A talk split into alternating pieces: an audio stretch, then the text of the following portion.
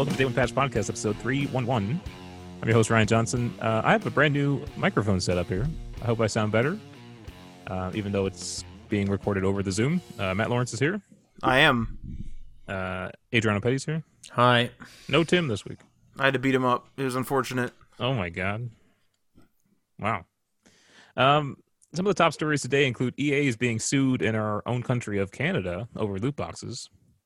Uh, Ubisoft Connect is a new feature or a new app, I guess, that is going to make uh, cross progression a standard moving forward.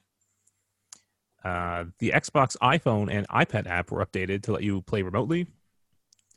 2K apologized uh, for their NBA uh, 2K21's in-game commercials, and then finally, um, I guess this is a bit of a query corner question as well. But should streamers pay game developers? This is in response to a Google Stadia developer uh, voicing his opinion on Twitter. Uh, but first, what is new with you guys, Adriano? Um, been playing some Overwatch with you guys. Um, some Gran Turismo here and there. Um, I finished Quantum Break. I think I mentioned that to you guys off air. I don't think I mentioned it. right. Yeah. finished that there. So I'm started a new game. I want to catch up on the Resident Evil franchise. So I started Resident Evil Revelations 2. And boy, is that, Where does uh, that fall in the pantheon of games? oh, it's not uh it takes the it takes the best parts of the Resident Evil, other Resident Evil games and does a terrible job with them. And then the good parts about Resident Evil, uh, the good, the bad parts about it, it just excels at all the bad parts.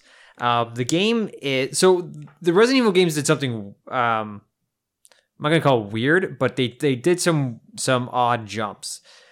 The Resident Evil games were amazing at its isometric, like cam corner camera tank control games for the first three or four games, and then they realized they had to change up the formula and they came out with Resident Evil 4. Uh, not only the best Resident Evil game, arguably one of the greatest video games of all time. It is just a masterpiece of a game. And then they came out, they had to come up with number five, and they said, hey, we'll do that, we'll do it again, but we're going to do co op. And you guys can do online and local co op. And you can control, uh, each player can control a character. And if you don't want to do online co-op, it will be AI control. And the AI character was shit, but at least, you know, they did stuff. And you could like use them to hold the hold your items. Like you can literally manage both inventories and you can literally pass stuff back and forth. And then they did it again with number 6. And they the number 6 is not a very good game, but they were essentially going for the same thing. And then they came out with Resident Evil 7 and they're coming out with 8 and that goes into a whole new jump with the with the um uh with the first person uh Resident Evil games. But they had two spin-offs uh in there called Resident Evil Revelations and Resident Evil Revelations 2. And they very clearly wanted to go back to the older style of Resident Evil games. They wanted to try to honor horror, but still trying to kind of keep it actiony and try to get away from like the over the top ridiculousness that was Resident Evil Six. Like I could I could throw this into a chart one day for you guys if you really want me to. Um, but essentially, the first Resident Evil Revelations game, while it's not groundbreaking, it was fairly well received, and I and I enjoyed it. It's it's an over the shoulder Resident Evil Four like game where you're on a boat and you know you're shooting zombies. Great. This game here, they decide to put the dual character stuff back in. And I'm like, oh, maybe this is co op. But I couldn't find a co op option in the game menu. Uh, and I also don't know it's because the one that I have off Steam is not Resident Evil Revelations 2, it's Biohazard Revelations 2. So clearly I have the European download of it. So I don't know if that affects co op options at all, but this game here, you're playing as two separate characters. You have an A scenario and a B scenario, like you traditionally do. You're playing as Claire Redfield, the protagonist of Resident Evil 2, and Resident Evil Code Veronica. Um, and then your B scenario is Barry Burton, the one of the supporting characters from the first, very first Resident Evil game. Um, and you go through each of those, but each character then has another side supporting character in which you're supposed to guide and take control of to do certain things. And it is fucking infuriating because with Claire, you have this this teenage this young adult, I'm gonna say, some like late teens, maybe she's maybe 19, 20, something like that. Her name's Moira, but she doesn't want to wield any weapons. Like in universe, she's like, I don't I don't like guns, I'm not gonna hold a gun. So it's like, okay, that's your lazy explanation, but hey, whatever. Um, so you're you pretty much both characters can do melee, but one character can only do guns, and the other character can only do um, um, like support items, like flashlight or throwables, and I would and pretty much you as Claire, you don't control like y- your light is always shined on where you're pointing. Like you essentially are controlling the flashlight because wherever you're aiming, Moira AI is behind you pointing her flashlight. But I can then switch to Moira and then search around the room. And this is where the infuriating part comes in is because Moira can see additional items in the corners of rooms that Claire can't see. So I am now toggling back and forth between um, Claire and Moira, and I'm searching every fucking room twice because I want to clear the room as Claire in case there's an enemy and I have the gun. But then it's like, okay, now this is clear. Now I have to toggle back to this one and then walk the entire room again to see if there's any items. And it's just become this cumbersome mess. And then you have Barry's scenario, which is the same thing, but then you find this little girl. She's like maybe eight or nine, and I don't remember. I don't even remember her name. Is it Natalie or Natalia or something like that? And she does the exact same thing. She sees things in the corners of rooms in which Barry can't see. So I have to do the same thing. But they don't even give her a flashlight. Like she is apparently she she doesn't even want to handle the flashlight. Barry has a flashlight. She literally just points. She's she's literally just walking around and you you hold down the trigger to point your finger forward and you're walking around like in a in a like almost like a T uh, T formation as if you're a game developer and you're just like pointing at stuff. And then when you find it, it then ding like it lights up and then you can go pick it up. So it's like I have to then clear this room twice. I have to play pretty much each level twice and then clear each room in each level twice. And then and then they this game was made in 20 i want to say 2016 maybe 2017 but then it's it's very clear that they that the developer whoever i don't know if it was capcom proper or if it was somebody else but it's very clear that they were looking at this game and said hey what kind of game can we rip off? What kind of game you know is good that we can kind of mimic and nobody's going to really notice? And they said let's do the last of us because the other ability that this little girl has, and only her, nobody else can do this, is she can go into a crouching position. And when she goes into a crouching position, she can see enemies by listening closely and in a certain range, and they highlight in the surrounding area. And she can then tag enemies for Barry.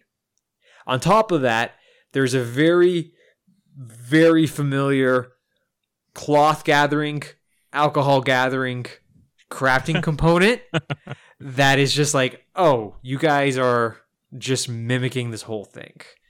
And and and like you can give simple commands to your respective partners, to Moira and uh, Natalie or Natalia, and you could say, "Follow me" or "Stay put." And that's not inherently new to Resident Evil because uh, in Resident Evil Four you have an AI companion, Ashley. But the difference with Ashley is Mm-hmm. you could tell her there are safe spots in the world. You could like there are like literal dumpsters or boxes and you can tell her go hide underneath that and don't move until I come back and get you. And you can actually go and play virtually the entire game and leave them there and leave her there. And they'll never be touched by an enemy because like Ashley, Natalia, and Moira can all be nabbed by enemies and they all have separate health and they all can die and then you have a game over. But with, at least with Ashley, you could literally just hide her away somewhere and say, "Don't move until I come get you." And while you can find a quiet corner, you can't even hide them. And while you can find a quiet corner with these characters and say, "Stay put," most of the time they don't even listen. It's fucking broken because as soon as I start walking, even though the command says they're staying put, they just start following me to begin with, and they'll like walk into hazards in the environment and they'll end up getting hurt. So it's like, oh, now I only have to take care of these two people, I have to take care of these take care of these two dumb people that can't like take care of themselves. And at least with like uh in The Last of Us, um Ellie, she there's no like you don't have to worry about her. Like that was the greatest part about The Last of Us and BioShock Infinite was they straight up said at the beginning, your supporting characters will take care of themselves. You never have to worry about them. They'll be okay. But now I have to like take care of these two schlubs. Otherwise, they're gonna get me killed every single fucking time. So, thankfully, this game is only like it's split up into episodes, like five episodes, and two two two parts per episode. So one Claire, one Barry. So realistically, five sittings total. I can get rid of this game and I can move on. But almost immediately, I just knew the frustrations that I was going to have with this. Um, other than that, it's more Hearthstone. Um, and there was the new stuff announced, the fall update. And how do you feel about that? What's the fall update? They announced new Season expansion. Well, yeah, they announced a new expansion, which I'm not. uh I'm not actually. I don't mind the new the new theme of the expansion because they bring back the old gods. One of my favorite expansions of Hearthstone was Whispers of the Old Gods, and now with this new one, it's called Madness at um, Madness at something fair or something carnival. Like it's it's a carnival themed one, but the old gods are are taking it over. So inherently, I don't mind the theme of it, um, but they are completely revamping the progression system and they are doing things like no more daily quests. Well, sorry, there are dailies, but they don't give you daily gold. They give you daily experience. And you moving your way up the free tier gives you gold unlocks with that experience. And it's like, oh, but you know, what about your daily things? It's like, yeah, but now you're not. Their their justifications like, oh, now you're not limited to daily quests. You as long as you even if you miss miss the daily experience quest per day, if you want to catch up, you just have to play more Hearthstone later on, and then you can catch up. It's like no, like that's not an appeal for me. Like I don't want to play more later. Like that doesn't help my situation. But they've also introduced things like a tavern pass. Um, Yes. they've introduced new cosmetics, which you can only get through certain passes and certain achieve. There's they introduce achievements. They've introduced uh, challenges. They've introduced um, new cosmetics like coin cosmetics. Um, it's all there's there's a whole. I, do you want me to bring up the article, or do you just want to move on? Because there's a whole fucking shit ton of stuff. Well, I'm going to ask you actually a question because this might actually be long-winded in and of itself. Are you going to buy the season pass? No, I'm going to desperately try. But you are Not to. then only going to get the. I haven't seen this, but just from other, you know, other season passes that are out there. If you're in the free tier, you're going to get like a third or less of the rewards, I assume, and you're going to get worse rewards subjectively. Uh, So like you're going to be playing a game daily to get the worst rewards when you used to pay over a hundred dollars, I believe it was, but here's the for, craziest for, part. for the other expansions. So Here's like to for you, it's actually financially and time wise makes sense to buy the season pass. Yeah, but man, I have new expenses in my life that I can't. yeah, but start- you you were buying the the expansions for two hundred dollars or when I didn't have those expenses in my life. So you were done with Hearthstone. No, I'm not. No, I'm trying to be done with Hearthstone. Because here's the craziest part. Even though like you can, there's this new progression system. You could still buy the new expansions at that same price, and you could just get a shit ton of packs. But you're not going to buy the expansion. But I'm not gonna buy the expansions. So you're not going to buy the expansion. You're not going to buy the season pass. You're not going to progress, or you're going to progress very little. Or I'm just gonna play the game for the sake of playing the game for fun and not have. But can sort- you? Is this a game in which you can play it casually and keep up. No, definitely not. Um, and I remember if you actually go back a little while ago when there was uh there was rumors of Hearthstone doing a revamp, I had said when they inevitably announced this revamp, essentially Hearthstone 2.0. Right. I'm going. I was going to try to use this as a breaking point to say, all right, I'm done. Uh, so I'm going to. I'm going to try to use this as a. How much is the season pass? First off, I I, I haven't I haven't looked into it. I they it's not out yet. They've only showcased it yesterday. Okay, well, chances are I'm I'm just gonna totally guess. Chances are it is thirty or less dollars, probably less. I'm totally guessing, but which is significantly cheaper than your whatever. So the reason why I even bring it up, whatever, because we're just all guessing anyway.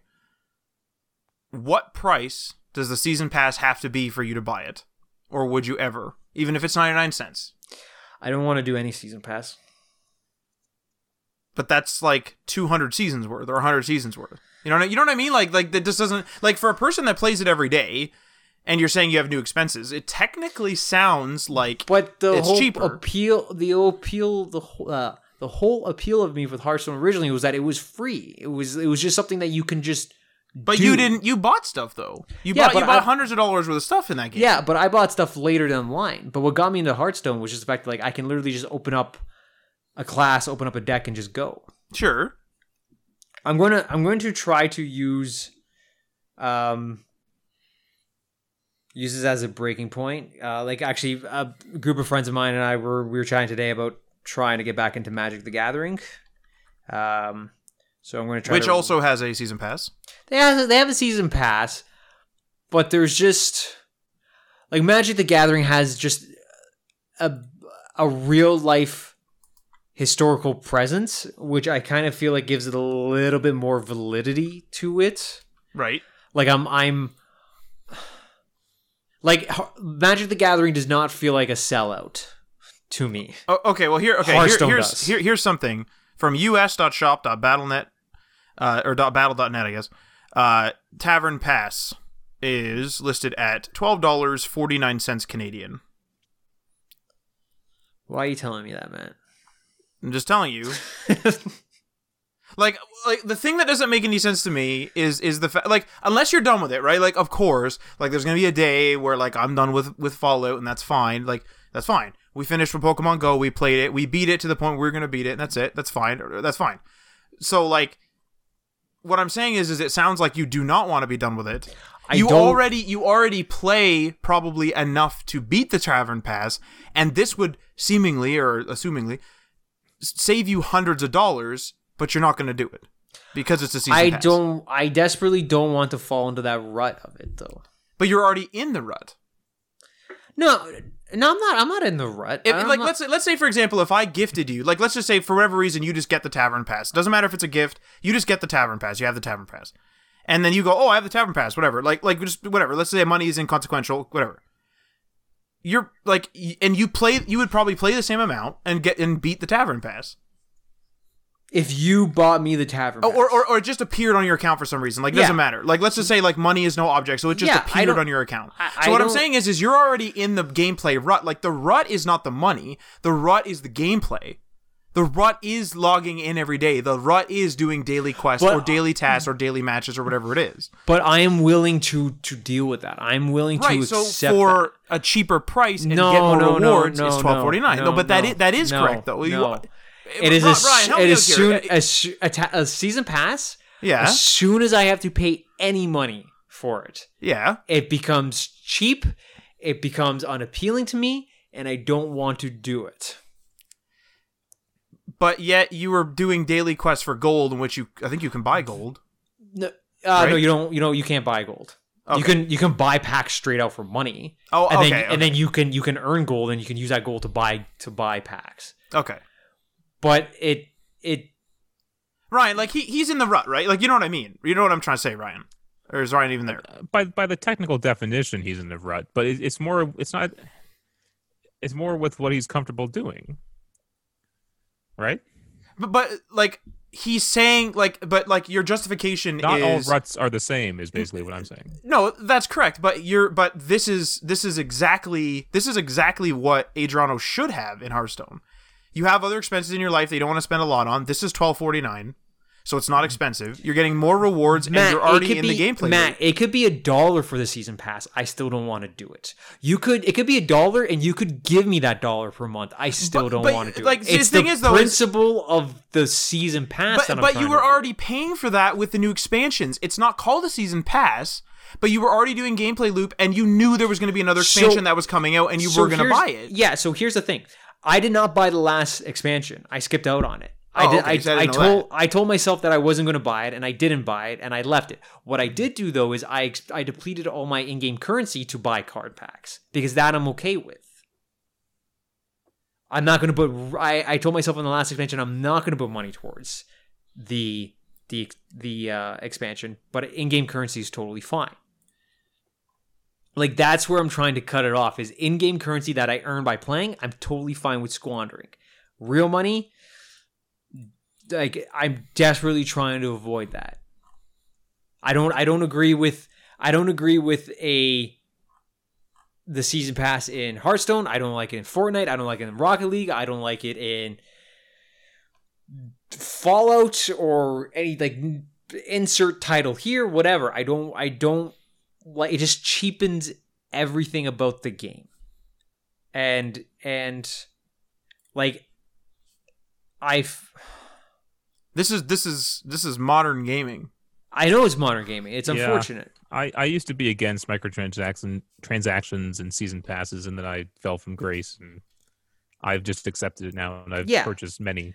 But but here's the thing though. So I'm gonna I'm gonna revisit the like microtransaction thing because I'm not against buying stuff. Like I'm not against buying um boxes, packs, crates, whatever in games when there's a limitation on the purchase. So that's why I have never and I will never buy a loot box in Overwatch because those are repurchasable. You can just keep on hitting buy, buy, buy, buy, buy over and over again, and that's why I don't want to do it.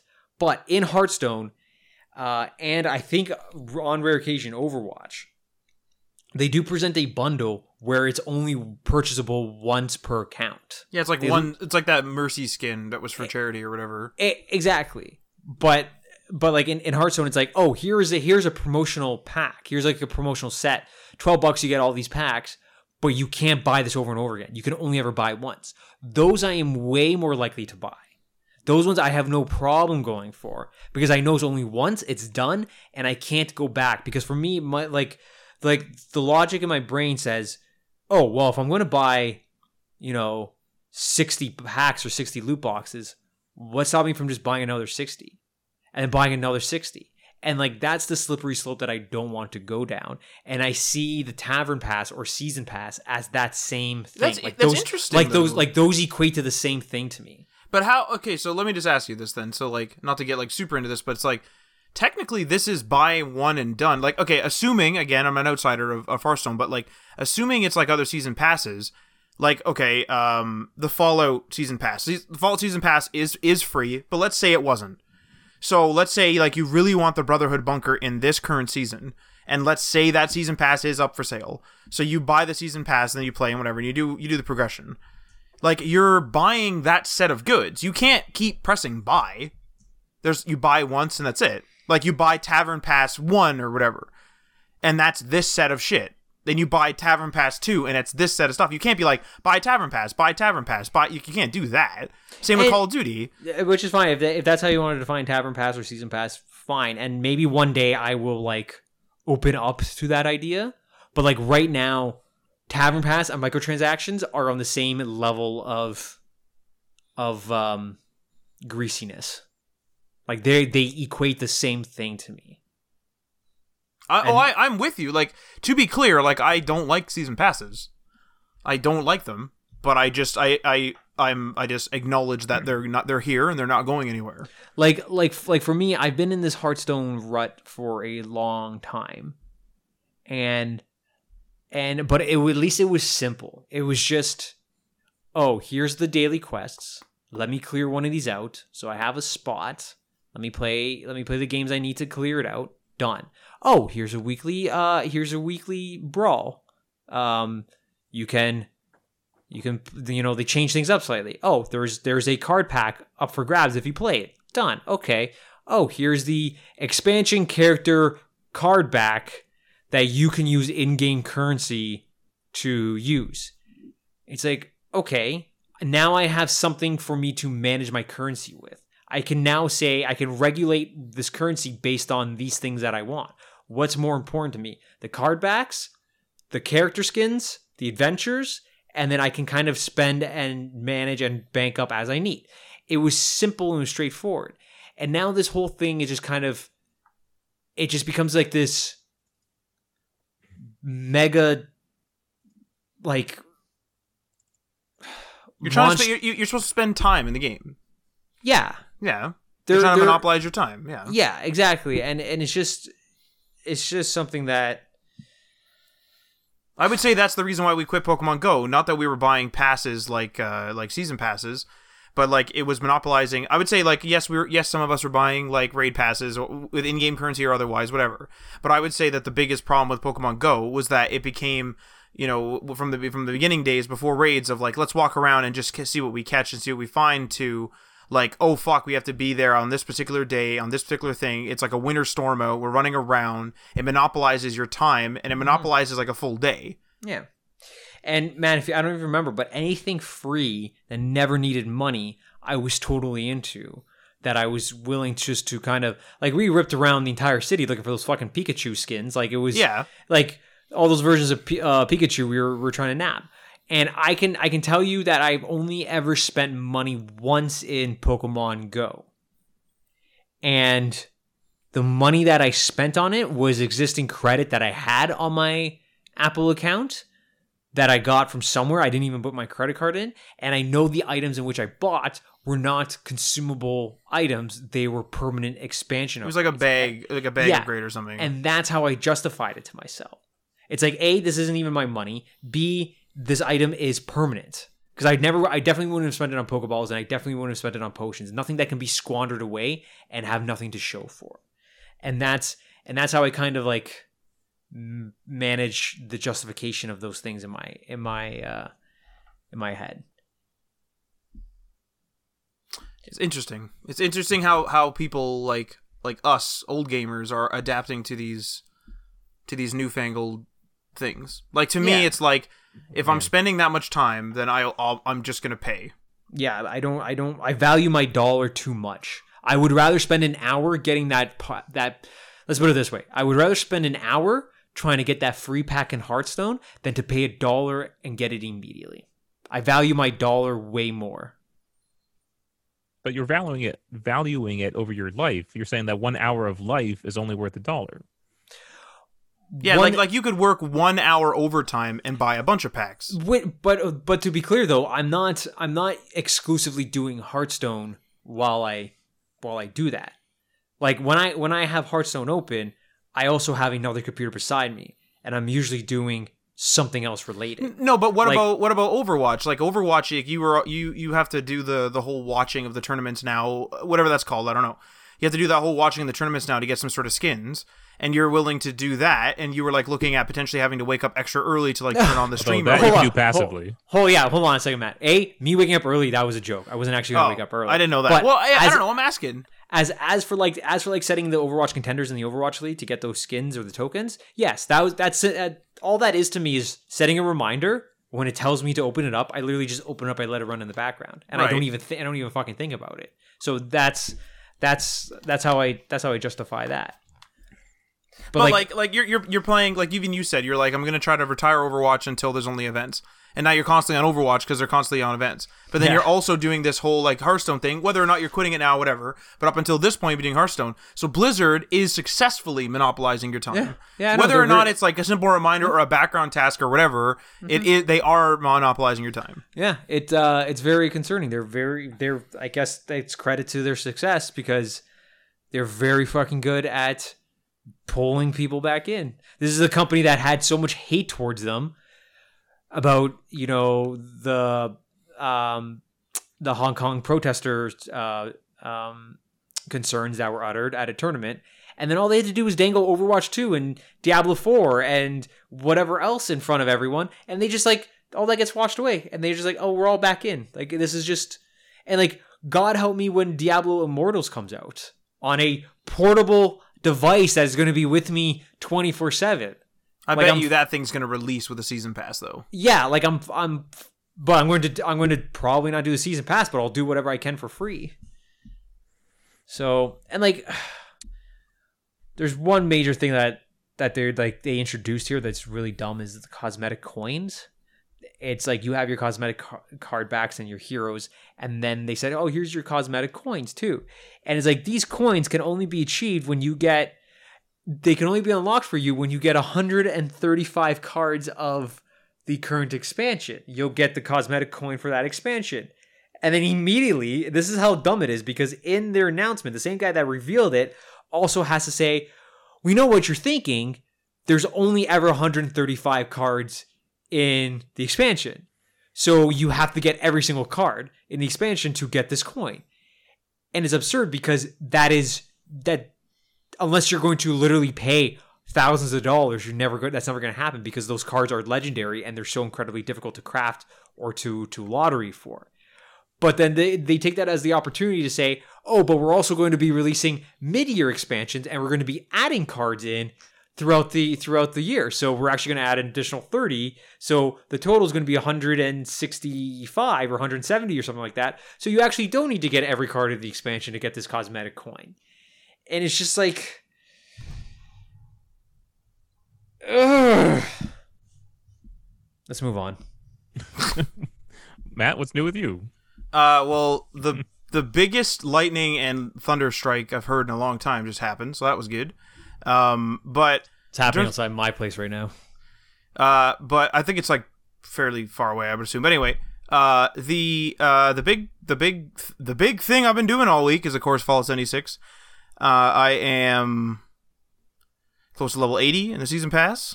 Um, I have I think it's double score now, so I'm doing a little bit of that. They announced the new uh, well, they kind of released a little mini trailer about the Brotherhood, which is exciting for me. So I'm kind of getting into that. Uh, I have reached the goal that I had for the season. I got like the Brotherhood bunker, and now I'm in the last section, so I'm just going to kind of push to the end with the double score helping me in tow, of course, and a double daily score. And uh, that's that's pretty much it for the week. Uh, not much for myself either. Um, like you, have been playing Fallout. Um, still working away at uh, Hades, which has been great. Um, other than that, not much. How's the music in Hades? It's good.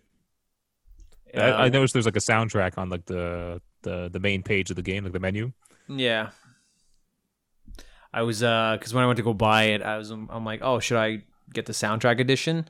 But then I'm like, oh, if I really really like the music, I'll just buy it separately later.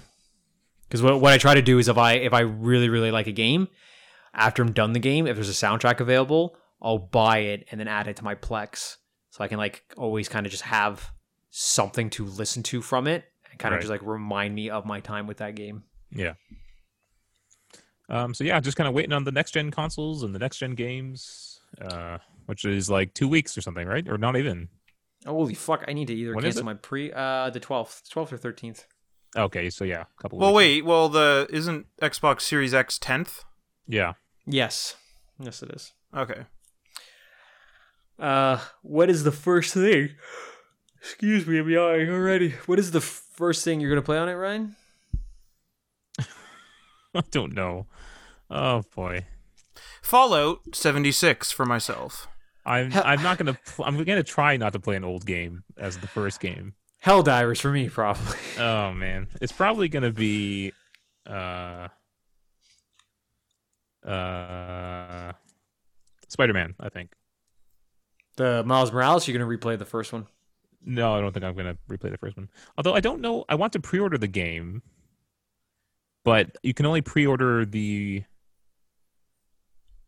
PS4 base version, and it, and I don't see an option to get the upgraded version. Maybe it's, maybe that's not available yet. Like, if, especially if it's digital, you can do that Hmm. anytime. But I believe there's pre-order bonuses, but you can't pre-order a game that launches on a PS5 the day the PS5 launches. Maybe that's disc only. Do you understand my conundrum here? Well, you're saying that like on the on the P on the PS store on Yeah. the PS4, I assume you're browsing it on.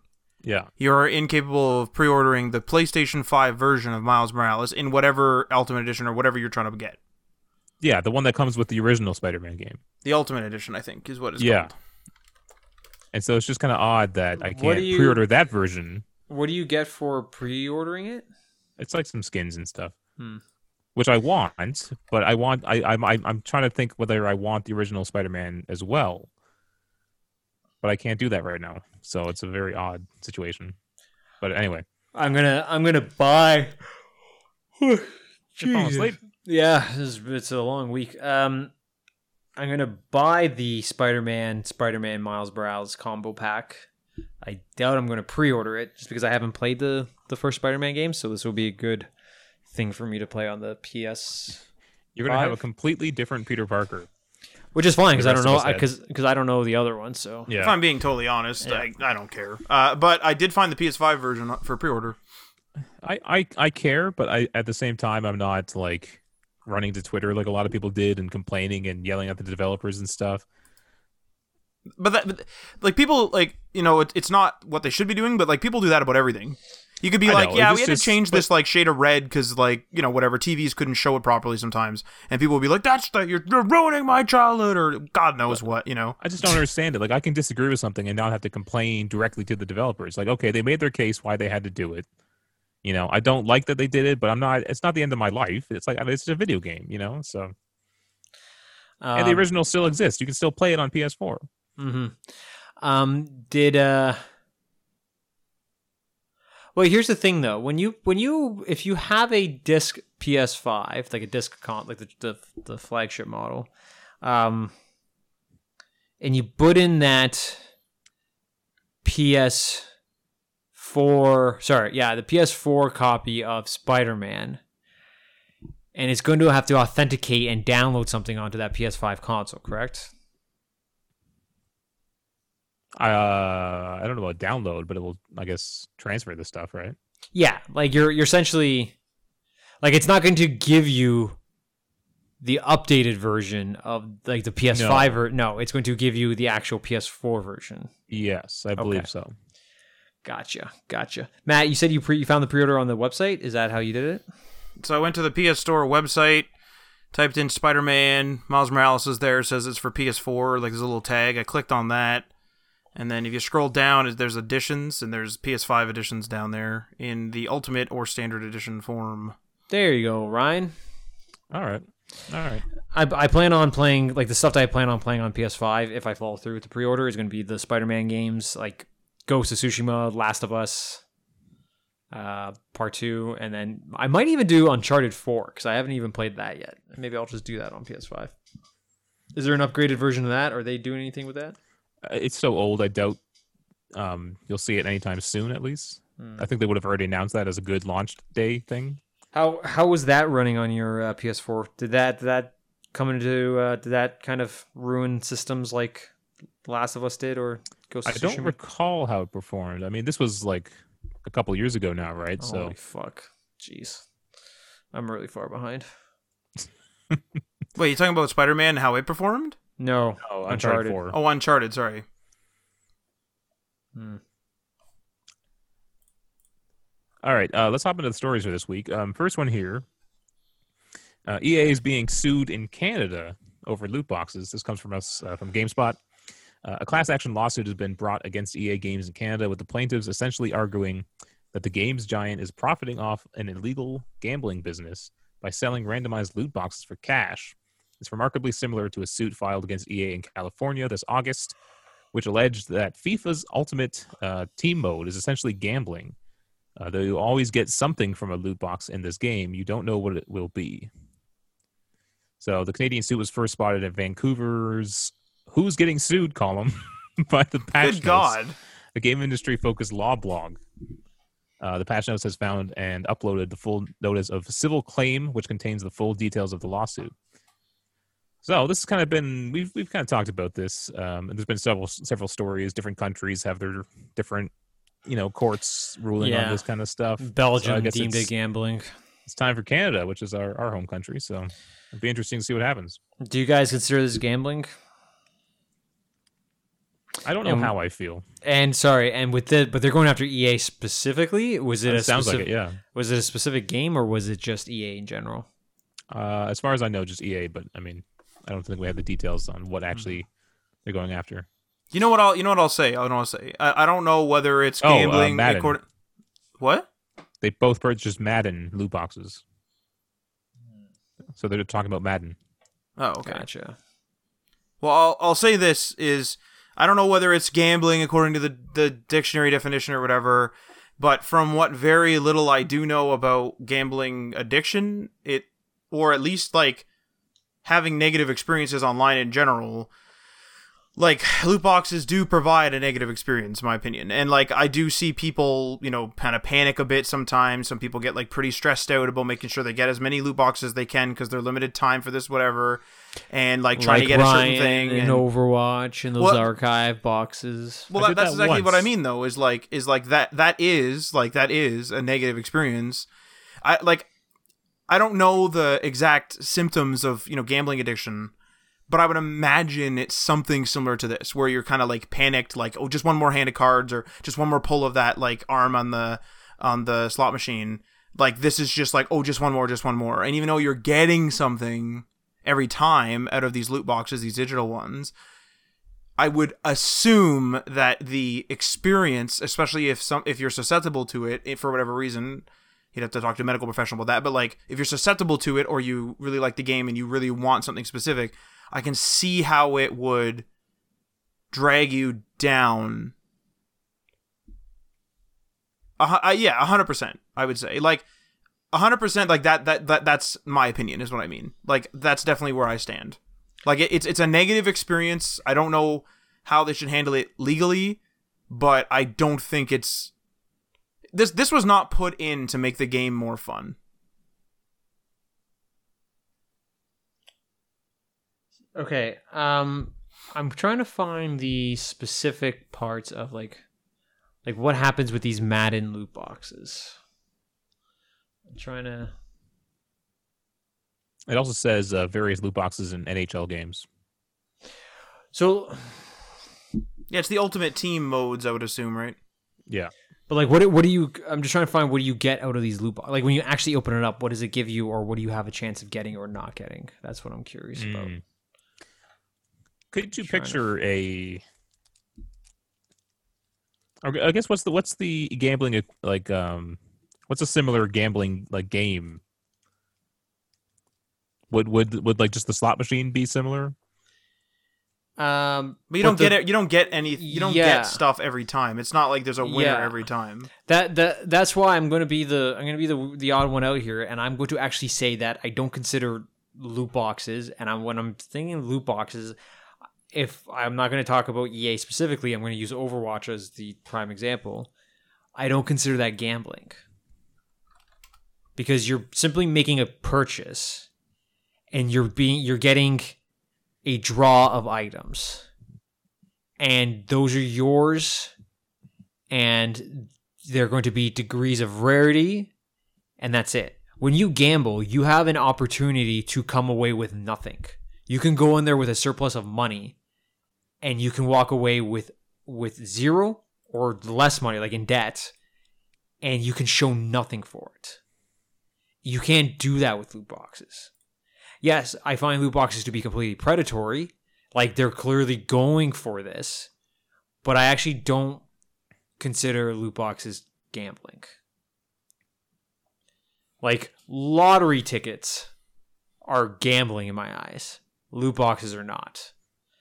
The same thing with like like uh, hockey card packs from the from the 70s, 80s and 90s. Like when you got a mystery pack of hockey cards, you or Pokemon cards, same thing. You go to the store, you're buying a set of Pokemon cards, you know you're getting 5 or 6 cards in the pack. They could be to, to varying degrees of rarity, you know the odds and what is guaranteed in the pack, but you don't know what the specific cards are, cards are. Because if they if they're going to go after after uh, quote unquote loot boxes, like they need to be going after a lot of other companies that sell practical empirical versions of this, not just digital ones. Even those little plastic things, like if we take it away, because I'm pretty sure in Ultimate Team, like I've seen somebody play it for a very brief period of time, uh, like specifically the NHL one, and this was years ago. And I'm fairly certain it's you know essentially like hockey cards. You know, correct me if I'm wrong, anyone in the audience there, but I'm I, I'm I'm fairly certain that's that's what it looked like anyway to me. Just hockey cards, and then you do like I guess you can play as those players now or something. I don't I don't know much about hockey, and I don't know much about Ultimate Team. Um, but like if let's just say it is like the hockey cards, then it's just a digital version. I'm with you on that. Like it's just a digital version of the hockey cards in real life. And if you just take it out of cards, you know, if we try to like c- compare it to something else, it's very similar to those uh, little plastic figures that you can buy that are like the Fallout ones or any any like number of licenses, not the pop figures, but the random box ones, where it's like, oh, collect them all, but like you know, you buy ten and you might get like five of the same one. Those are effectively loot boxes. Yeah, I think so. I mean, they literally sell physical loot boxes nowadays too. Yeah. EA Um, to ga- reveal loot box odds in FIFA and Madden. GameSpot does note here that as a class action lawsuit, this suit is a civil suit and thus has no bearing on government regulation, though a successful result for the plaintiffs may put pressure on the government to introduce new legislation. I'm, Well, like, damn. I'm trying to I'm trying to find out what you I'm trying to find out what you actually get in one of these boxes. Like what is what are you lottering for? Like is it is it jersey skins? Is it poses? Is it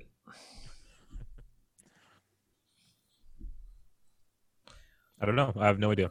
uh I'm wondering I wonder if I go to the PlayStation store what uh If if it's successful, I mean, you could you could definitely see people suing over Overwatch and other games.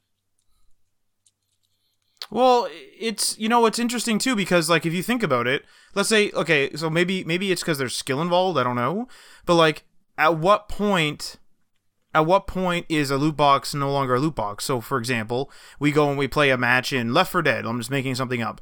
You we go play a match in Left 4 Dead, and let's say at the end of Left 4 Dead, every single time we do a match, there's a random roll for a random skin. Is that a loot box? Technically, it required skill to get to the end of it. Right. So it could be you could be like, oh, this is more of a carnival game because you know you had to like shoot the little BB gun or you know throw a dart at the balloon or whatever like you would at the fair, and whether it's prize every time or not, it's a Yeah. game of skill, and so if you're really good at it, then you will be you know effectively rewarded more. Whereas something where it's just all which just like all loot boxes, like there's no skill in purchasing. I mean, maybe you could argue it, but like there's no skill in purchasing Overwatch loot boxes there's no skill in opening them. You know, it's not like you, but but like you could, well, like you could argue that, well, you know, you, there's every week you get nine wins, every three wins you get a loot box, and then sometimes there's other loot box rewards for, you know, playing around in a certain mode. You could say, oh, I got my nine in one night because I'm good at the game and I got my team to the victory and therefore Yeah. I earned these loot boxes. I didn't just whatever. But then there's the whole marketplace where it's like you can just buy them. So then it's like then there's that whole caveat where it's like, well, now you can buy them. So like this, this.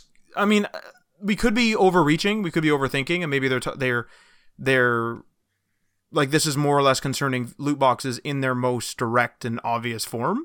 But this could overreach. Like this could overreach, or it could maybe that maybe it's a good thing, but like it could go to other things than than what we're thinking of. You know what I mean? right. Yeah. I think I think the uh, early on uh, developers saw and, and publishers saw the problem that, that loot boxes were going to cause long term, and I think that's where the season passes and the tavern passes or whatever passes you want to call them kind of introduced to kind of like, oh, okay, how about instead of that we do this system where you're just going to buy in and you're going to get these set amount of awards based on what you play. Uh, I think that was their way of like predicting the future to see how how badly these were going to get. Um, I'm see like I'm curious to know if if this lawsuit would move forward if if you earned those loot boxes in game, if you never actually paid for them, if you only ever earned them through um, uh, skill or progression, and if they still considered it gambling. But because you pay for them, this is yeah, because like that that's the part that's that's like skillless, if you will. Mhm. But if you earned it and it's random, it's like well, because like could like could you say that the loot of like okay, I'm playing World of Warcraft and I kill some orc or something, and he drops a random thing of loot. Like, is that a loot box? like, is that orc a loot box? mm-hmm. That is a good question. I'm curious to see how this uh, this lawsuit goes. Um, I'm just on the Canadian Encyclopedia. No, I'm not familiar with this website, but it, it says gambling is the betting of something of value on the outcome of a contingency or event, the result of which is uncertain and may be determined by chance, skill, a combination of chance and skill, or a contest. Huh. So I mean, technically speaking, I may like I mean not a lawyer, but like if I was buying FIFA Ultimate Team packs to get a certain player, a certain item, right, whatever it is, a certain item, a certain player, whatever I'm getting out of this thing. And I am betting that if I buy a pack of 40 or something, again, most of this is skeptical, like just randomly making it making it up, but it's like that I'm gambling to get that, even though I'm getting other stuff. I'm gambling to get that. Yeah. Like I guess you could argue like a slot machine doesn't always pay out. But you're always going to obviously be going for the jackpot. You're not going to be going for the second prize. You're going for number 1, you're the biggest the biggest money. So every time you pull that lever, you're you, you're you're doing that with the intention of getting the biggest payout, whatever that biggest payout is. I guess we'll have to wait and see what happens. Hopefully, we'll get some more coverage on what's happening. I mean, it's in Canada, so who knows who's uh, paying attention to it? Maybe the um, who's getting sued column will keep us updated. Well, here here's a really small little thing to add to it too. I feel like I feel like game devs realized this was going to happen, and that's why a lot of them went to battle passes because that requires skill. That's true, and I, I, think in the long run, I prefer battle passes. And you buy you, if you want to buy to catch up, you literally are buying each tier. You know exactly what you're buying. Yeah, Like I am buying tier 50. Tier 50 gives me a gun. Like All right, let's move on here. Um, Ubisoft Connect wants to make cross progression a standard moving forward. Again, from GameSpot, uh, Ubisoft's making a big change to its main player services, UPlay and the Ubisoft Club. Going forward, they will live under the Ubisoft Connect umbrella, which is an ambitious platform from the French game publishers uh, publisher that aims to help players stay connected via things like cross progression and cross platform support. Uh, Ubisoft Connect will debut on October 29th with the launch of Watch Dogs Legion. Players who have a Ubisoft account can play, pro- uh, progress, and stay in touch with friends anywhere. Ubisoft said the new Connect service will make cross platform features a standard moving forward. This kicks off with Legion later this month. Uh, while games like Assassin's Creed Valhalla, Immortals Phoenix Rising, and Riders Republic will also support full cross progression. Um, I So did, it's unclear what they actually mean by progression. I imagine like this your saves.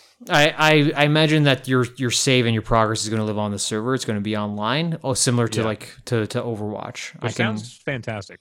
yeah, which sounds great. Did they mention at all about any retroactively putting this in any older game? Like, could they just implement this on Watch Dogs Origin or something? Not not in this article, I don't think.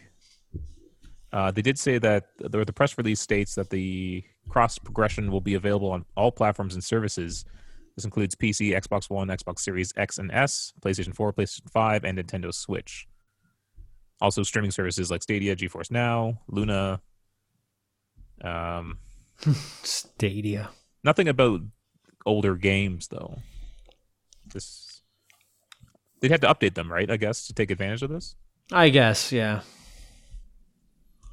I mean, this is. I mean, this this seems like a very next gen feeling thing. If that makes Yeah. sense, like it feels like it's something that will be big, and maybe even other companies will use something similar in PS5, you know, Xbox Series X games, those type of things. But I mean, if those games are live, I could definitely see like live games where they're definitely still played and stuff. I could definitely see the like something like this being updated on older games. It just depends on I, I suppose like you're not you're probably not going to see this on Far Cry 5, you know. yeah. You know, but because like the live aspect of that game was what was it? It was like do these like challenges that came out every week and it was just like one or Oh, one or two sets of challenges something. It was like That's very loose. It wasn't really like serious and then who cares? Um, what's what's nice about this though, although you don't you don't get cross, like you don't get the game if you own it on PS5, you don't get it on PC. That makes If sense. If you if you own both versions, you know that's kind of nice yeah, that you can just play wherever you want. So I especially have for games. I have games that I buy just to look at on PC. yeah. As, as, as I say, this is perfect for you. You can pick when you want to just look at it. You can pick it up where you left off. yeah, it- it'd be fantastic. So I'm I'm pretty excited. I hope this uh hope other publishers kind of do similar similar things.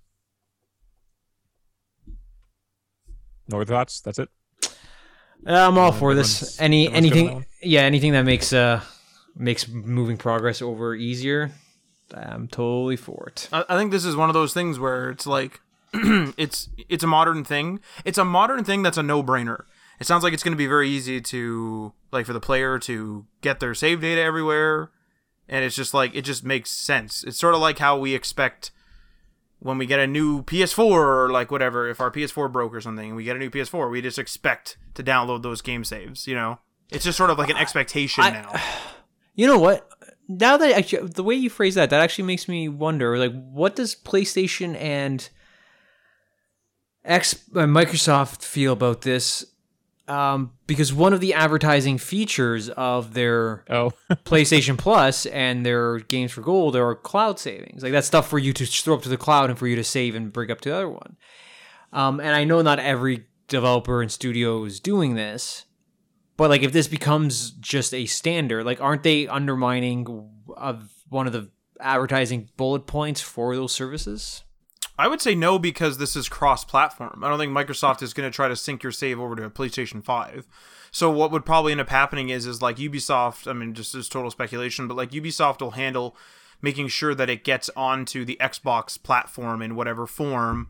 Uh, there's a save basically for you there, and then if you want to go and play on your Switch, you go play on your Switch, and then if you want to come back to the Xbox, like that save is updated. But I wouldn't be surprised, although I could be wrong, that Xbox would still be your your save backup on the Xbox. So like if, But- if like you lo- if like Ubisoft Connect, heaven forbid, lost the data, then and you were playing on Xbox, Xbox probably still has your data somewhere, depending on if everything is in the cloud or like constantly But online I, or how I it have a, but like that that still undermines it though because if they can if they if Ubisoft Connect can back it up, can use it to to move it over from system to to from system to competing system, they can still absolutely do that to move it over from system to system within its own ecosystem, like within its own family. So it still undercuts the the the cloud saving thing. And I also have a feeling the way this is going to work is it's not going there's not going to be a local save file on any system. Like there's not going to be a save file on Xbox or S or X or PS5, PS4, PC or whatever.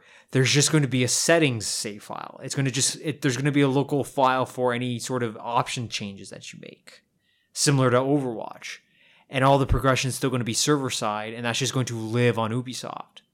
And it becomes I think it's going to become a problem is if you are trying to boot that game and you're offline, it's not going to know it's not going to have that information to pull but I think that's how it's going to do it. It's it's going to literally just make a save file for any option changes you make, and then all the progress is going to live online. That's how I think it's going to get handled. Hmm, that's interesting. although this is only one publisher doing this, um, it had to take off, and like Activision had to do it, and But a bunch more, of other publishers but before before it starts hurting the, Yeah, the but- Xbox Live and PlayStation Plus. before, yeah, I think it's going to be a while before anyone starts crying and complaining about it. But like other games do this do this now, right? If I'm not mistaken, you're like, isn't your isn't the Call of Duty progress all server side? Like if you if you move over from one to uh, I don't I don't know about Call of Duty. I I don't like like your online multiplayer progress I don't know. I really don't know. i was just assume that that would be server side like you just log into another your profile in another system it's all there I'd be curious about MMOs like um, uh, Elder Scrolls Online. If you're playing that on PS4, is that your same game? Is that your same save? I would assume it's Or even. do you have to I- make a whole new account for that? hmm. Do you know. sign? Do you sign into like Bethesda Net when you do Elder Scrolls Online on a console? Or does it make you sign in with that anyways?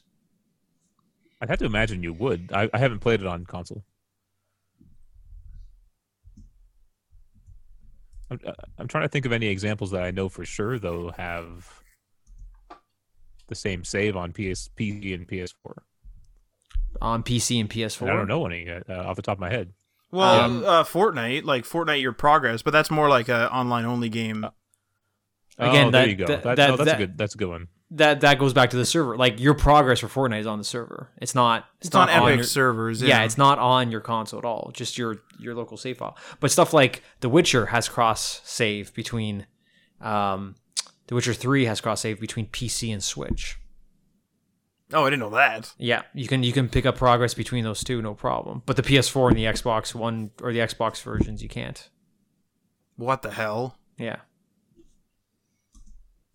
Oh, but Really? you didn't. Yep. Eas- there's cross cross save support between Witcher Three on PC and Nintendo Switch. That is.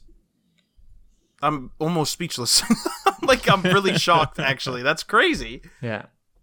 I thought for sure the like I don't know. I always think like the Switch is like really underpowered. Of which it, you know you whatever it, It can is. be. It, It- it- it's underpowered to Compar- an extent. Comparatively, it is. Um, but like, I just get the like I get the impression for some reason that everything the Switch does is like super compressed or like different. So I always think like, oh, like their save files are probably like some crazy like, you know, like enter a code, like not literally, but like the it does it in the background when you press load, it like enters a code and like regenerates There's- your save or something. There's this weird, like, yeah, I know what you're saying. Like, there's this weird Nintendo rule set to everything that like would prevent it from cooperating with any other ecosystem anywhere.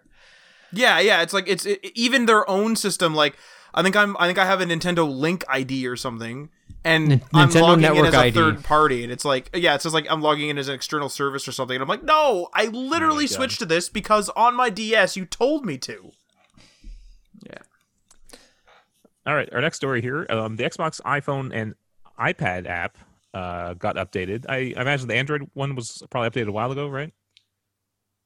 Do you know that? Uh, the the Xbox your- app, Yeah. the Xbox app was updated, I believe, on the same day. I believe so. I, I like, guess they're just. I the guess they're UI, just the UI looked new on that day. I looked that day, and then it looked new. I guess they're just talking about iPhone and iPad because it's kind of like the because they didn't get the xCloud support.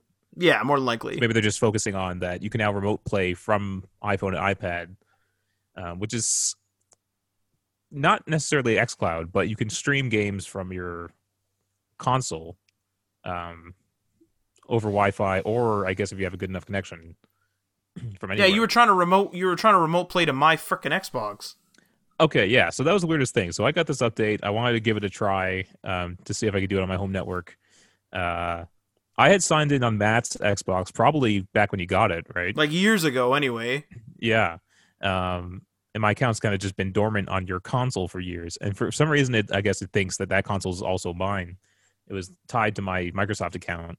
And so when I tried to connect to my console to remote play, it uh, it like, interrupted Matt. He just so happened to be playing. He just so happened to be playing games on his Xbox at the time too, which is even more funny. Um, I wonder if it would have like turned my console on Probably. it might have. because so what like did you see, Matt? so okay. So I was on War Thunder and I was playing on my profile, and then a, a thing would pop up like one of the little uh like the little tiny notifications would pop up, and it would say sorry Ryan, and then a full like window would show up in front of me and it would be like you need to sign into a con- with a controller because this is sensitive information. And i kept like dismissing it and dismissing it because i thought my xbox was like had a weird update glitch and i just didn't care. And then it happened like again and so i was like okay i'm gonna let it i'm gonna let it load and see if i can say don't show this again because i wasn't letting the windows content load. And then it loaded and it was like a password field and i was like okay get it out of here. And then i texted you and then you're like i'm trying to get this remote play going and i was like yeah well you're you're for whatever fucking reason you're remote playing to me you're playing to my xbox And I had a hell of a time trying to add my own console. There's options to add consoles um, where you get like a code that's supposed to appear on your Xbox. Um, that wasn't working. Uh, I didn't see any option to like choose a different Xbox. Um, I had to actually go in, uh, log into Microsoft's website, go to my account, go to my devices, delete Matt's Xbox from my account, and then you finally were able to delete my account off your Xbox itself. And not only that, that wasn't enough. It still didn't still didn't work. I had to then go into the app, go to like a console list, and then pull down on the page to refresh it. And finally, my Xbox showed up. Now, And, and then remote play worked fine. now, Holy crap! so which means all those years, your Xbox Ryan was not your home Xbox. Apparently, but it- it's it's very unclear on how to set your home Xbox. I know on PlayStation you just go into the settings and say, "Make this my home console." So here's the thing: if knowing that, knowing now that that was not that your Xbox is not your quote unquote home Xbox, in hindsight, does it make any sort of like lack of functionality? Like, make does it make sense to you now? Like, like were were there things that were supposed that it was supposed to do as a home console? No, this is the wa- first time I encountered anything that was an issue. Oh, like auto updates probably were still happening, or like Yeah, any sort yeah. of auto, like your cloud saves are automatically going up. As far as I can tell, Hmm. nothing else has changed. because because it'd be funny if like you switching over to your actual Xbox now, like it made your Xbox user experience so much more streamlined and pleasant. You're just like, oh, this is the This way it's supposed to be, This whole time I've been living in hell. Yeah. just because you haven't been playing on quote unquote your Xbox. Um, so yeah, so now you can both uh, stream from your console on on both PS4 and Xbox One, and I imagine the functionality is also coming to the next gen consoles. Uh, so there you go. I haven't tried playing a game yet because I, I they want you to sync like a controller, and I just didn't want to go through the hassle of syncing one of my controllers and then having to sync it back to someone else. Um, does this app let me uh, stream anything from the Xbox app on my Windows 10 PC to my iPhone? What? Can I play? Can I play What? anything? Can I play? Xbox app from your PC through what? Like, Yeah. So you guys can play an Xbox game on your Xbox on your phone, correct? Yeah, Can I play a Xbox game from my computer on my phone? that's a good question. I don't that is a know. good question. I honestly don't know the answer to that. We, right, Adriana, we're not the people to ask. We, we we were currently signing into the wrong console across across several kilometers of dif- distance and different ISPs. So while I while I was trying to play War Thunder and call out numbers, so It's- you know what's really strange about this whole experience too is like.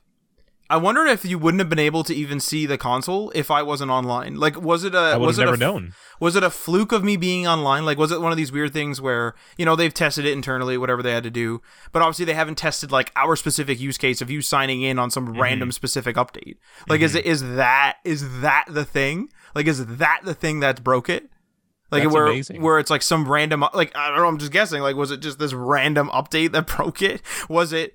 Was it the fact that I was online and your thing wasn't detected online? Was it because one thing was on Wi-Fi or one thing was wired on yours, or like I don't know how you have it set up. Yeah, But but it- maybe maybe because you were online, it thought my account was active uh, on that Xbox, and so it was o- only trying to connect to that one. Like, was your Xbox on Yeah. Oh yeah. and your you were you signed in? Oh yeah. Yep. See, that's so bizarre because then it's like, so now, I guess you'd be able to sign into two consoles at once, maybe, but yet I wasn't quite signed in. Like I said, the password field showed up. So like, if I had been like, oh, it just wants Ryan's password, and let's say I knew your password and I typed it in, would that It probably would have kicked me off. would that would it? If yours was if yours was the home device, that would take uh, priority, right? I guess. Because I don't think I like like Marty signed it on my on my PS4. I don't think I can turn it on and kick him off of his own console. Yeah, you can. You can. Yes. So if if you you if he guys was the band game- did that did that to me repeatedly in a game where I kept getting kicked out and it was because like Marty didn't want to make his make a profile so he just kept signing in as me and it kept kicking me out so then I would sign back in thinking it was a PSN problem and which would kick him out and then he would sign back in and then oh I Oh my God. messaged like cuz you were the only other person that I had my my my profile signed into and I said are you guys trying to sign into my profile?" And, and the, your guys are like, "Yeah, just hold up," and then it then you didn't do it again We've been causing you trouble for years, man. for years. Fucking technical troubles. Fuck. and that's why I put pass local passwords on those accounts that uh, are Yeah. signed into. If you if you try to sign into to mine on Ryan's console, you'll be greeted with a four digit pin you need to put in.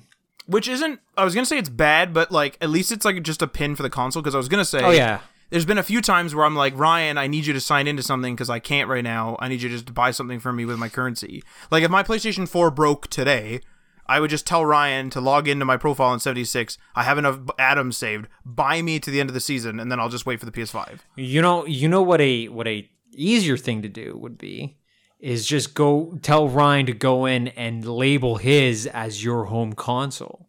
What? and then and then you can yeah like literally just have ryan assign his playstation as your home console and then you could just remote play in yourself and do it yourself whenever you could just use remote Ryan's- play to Ryan's house? Yeah, that's Yeah. not going to work. No, no, remote play to Ryan's house specifically okay with his internet.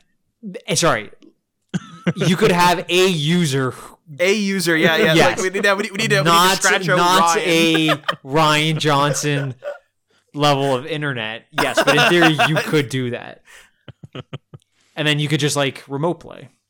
I, I i tell my brother that all the time. He he complains about like wanting to play certain games. And i'm like like giuliano this this ps4 that i have is labeled as your home console. If you just install an app on your on your fucking computer you could just remote play to this ps4 you could just play it whenever you want from your home and he just just doesn't get it. He doesn't understand it. But he liked Google Stadia, he fucking which is kind of the same thing. he fucking loves google stadia. Like he he can't shut up about it.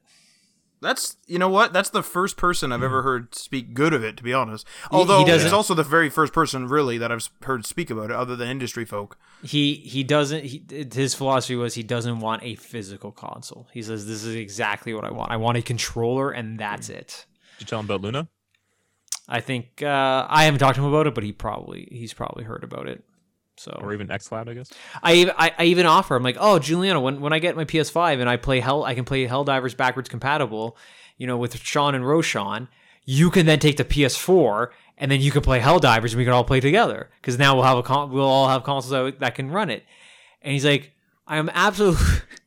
He's like, I'm absolutely not taking a fucking console. I'm like, I want to get rid of any console. I don't want another box. So that's uh that's his thing on it. All right, let's hop into the next story here. Uh, 2K apologizes, uh, sort of, for NBA 2K21's in-game commercials. Uh, this is from GameSpot. A recent NBA 2K21 update added an unwanted feature to the game: unskippable ads uh, for the Oculus Quest 2, placing them on loading screens as players waited for matches to begin. Many saw this as a greedy move on publisher 2K Games' part, but the company has offered an apology. In a post on the official NBA 2K Twitter account, the company said uh, it has put advertisements into 2K TV segments before, but they weren't intended to be part of the pre-game introduction. That will be fixed with newer episodes, and it should make them less invasive. So that sounds like there's still going to be ads. Yeah, they're, Yeah, yeah. There's definitely going to be ads. they're- That's what they're- like. they're they're essentially saying we're sorry that you're so upset. That's essentially what they're yeah, and that it wasn't supposed to be in, uh, what they call it, saying. The pregame. pre-game introduction.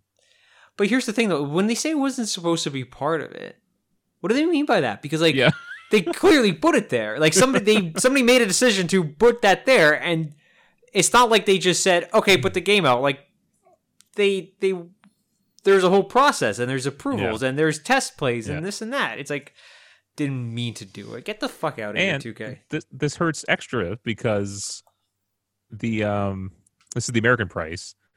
Uh, they're going to be selling their next gen version of NBA 2K21 for seventy dollars, which is normally sixty dollars in the U.S. Without an upgrade path, uh, free or paid. So they've increased the price of the game, all the while adding advertisements, and I believe they also have microtransactions. Is that correct? I was, I was waiting for Matt's laugh. The Oh yeah, the the, the capitalist side of Matt just fucking loves this. they're just piling it on like it's nuts. That's what I was saying. Is like the goal. Like, well, I think Tim. Actually, no, I shouldn't say I said. it. I think Tim said it. Tim said like in most industries, you know we're trying to I'm paraphrasing him. It's like in most industries, like you know things are trying to get easier, more accessible, whether that's through cheaper methods or better UX or better UI, whatever it is, right? They're trying to be better, faster, easier, whatever. But gaming is like, no, no, no, no, hang on a minute, hang on a minute here. You're on my game for how long? I want you on for twice as long. I want two times the ads. Like, let's get the microphone recording in there. I want NB2K Guys- TV in there. Like, you know, whatever. Not- like, whatever. I, am not surprised that ads have made their way into games, um, because like this just feels like the natural progress of any sort of commercial, uh, media outlet. Like, like movie theaters. There was a time where you bought a movie ticket, you sat down in a theater, and the fucking movie started. At best, there were trailers but at least those were just for upcoming movies that you can you knew you were going to come back to the theater for but now we have like we sit down two advertisements we have commercials leading up to the trailers uh there's commercials on the posters all around the theater and like it just doesn't surprise me that they that a paid game in which you're paying money for which probably has some sort of season pass or some sort of loot box also has then advertisements in there which you can't skip this does not surprise me. It's just it's just kind of sad in an industry where like video games are massive now. They're multi-billion dollar industry. Uh, I believe they're bigger than Hollywood, and they're still just trying to soak out as much money as they can. Mm-hmm. And maybe that's because they're growing. I'm not sure if that's just like a side effect. um, like I understand these these games are expensive to make. I'm not totally against the ten dollar increase in price Yeah. but it just seems like on top of the microtransactions and season passes and it's just getting a bit much Yeah. it's getting to be it's getting to the point excuse me it's getting to the point where it's like every single thing of a game is monetized. So it's like like like, uh, a prime example would be brand new right now you know or today the little little teaser or little trailer for the brotherhood came out. Very first thing i'm thinking of is i got to prepare my gold stores in the game because i bet you they're going to use gold. I got to make sure i got caps so i can buy other stuff. And i'm probably going to end up you know, buying a bunch of stuff in the Atomic Shop because I'm sure there's going to be a bunch of Brotherhood stuff, so I better save up some at, at, like Atomic Shop stuff. Or back in the day, I remember like I don't know, first thing that popped my mind was Mercenaries: Playgrounds of Destruction or Playground of Destruction. Uh, that game, I remember like when I was like we played it. It's an old game to be fair, but it like I played it when I was really young. And I remember like the big thing was getting like the bunker buster and getting like the hundred million at the end and stuff like that and so you could just buy whatever you wanted and like buy sports cars and stuff like that in the game and have them drop in that was like you earned that like that was like oh like and and it was grind you know there was you you could argue there was a grind there and you had you know i had to work for it and whatever but that's exactly it i worked for it and got it whereas like th- now games are like no no no no no no no no no no no no you're not getting 100 million i get 100 million you're gonna get 20 million or you get 100 million if you pay me $30 per season. You got to do that by next Wednesday. Like that's literally how games are now. And then on like Tuesday before that final Wednesday, we're gonna do double the experience for six hours, and then we're gonna do a giveaway on our store. But if you don't, and you're like, you know what I mean, like that UI UX enhancement that like kind of started this whole rant is gone. Like in gaming, it is gone. It is not there. It's like it's literally the opposite. It's like they want you to play all the time, always be monetized, always be paying, always be always be there. And now the monetization effectively quote unquote forces you to be there. You pay for a season pass which makes you stay there because you feel as though you need to spend the money. Yes, Fallout Fallout season pass is free. I understand that. But still, But you pay for something called Fallout first, baby. Matt. It breaks my heart that you pay for that. Yeah, it's I uh say it- though, Matt, that scrap box is fantastic. yeah, you know how you guys are like, "Damn, I'm low on low on aluminum." Yeah, Whenever you just one of you like ask, I just give you like a 100 cuz I just don't care. It it breaks my heart that you pay for Fallout first. there's there I have this really weird I don't know whether this is like I'm not gonna go too into this because it might be a little dark, but like I have this weird thing where I like I'll resist something for a while, season passes, subscriptions, whatever, and then I slowly realize like I, I almost like determine my place, and I'm like, yeah, I'm a consumer, and I'm it, like I'm gonna buy this, like they got me, like I know my place, and I just, just buy it. you accept it. Yeah, just like it, I don't know whether that's dark or whatever, but it just it feels doesn't feel good. but it, like, uh, yeah, yeah. So I just buy it, and then that's it. All right, let's hop to our final story. Uh, should this is also could double as a query corner question? Should streamers pay game developers? Um, again, a GameSpot article. Uh, Alex Hutchinson is the creative director at Montreal studio of Stadia Games and Entertainment. He posted a thread of tweets uh, breaking down his views surrounding streamers and whether business licenses for games should be introduced. Hutchinson believes that streamers generate revenue from games uh, they've obtained. Uh, they, they've either obtained for free or very little money, motivating his stance that content creators owe game developers a cut.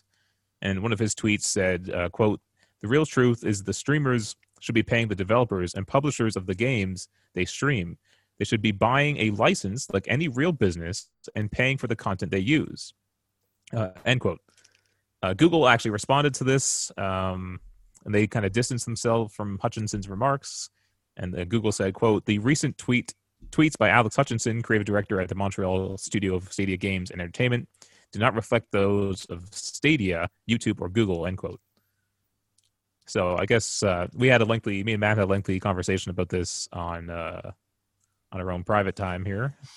But uh, Adriana, what's your take to this?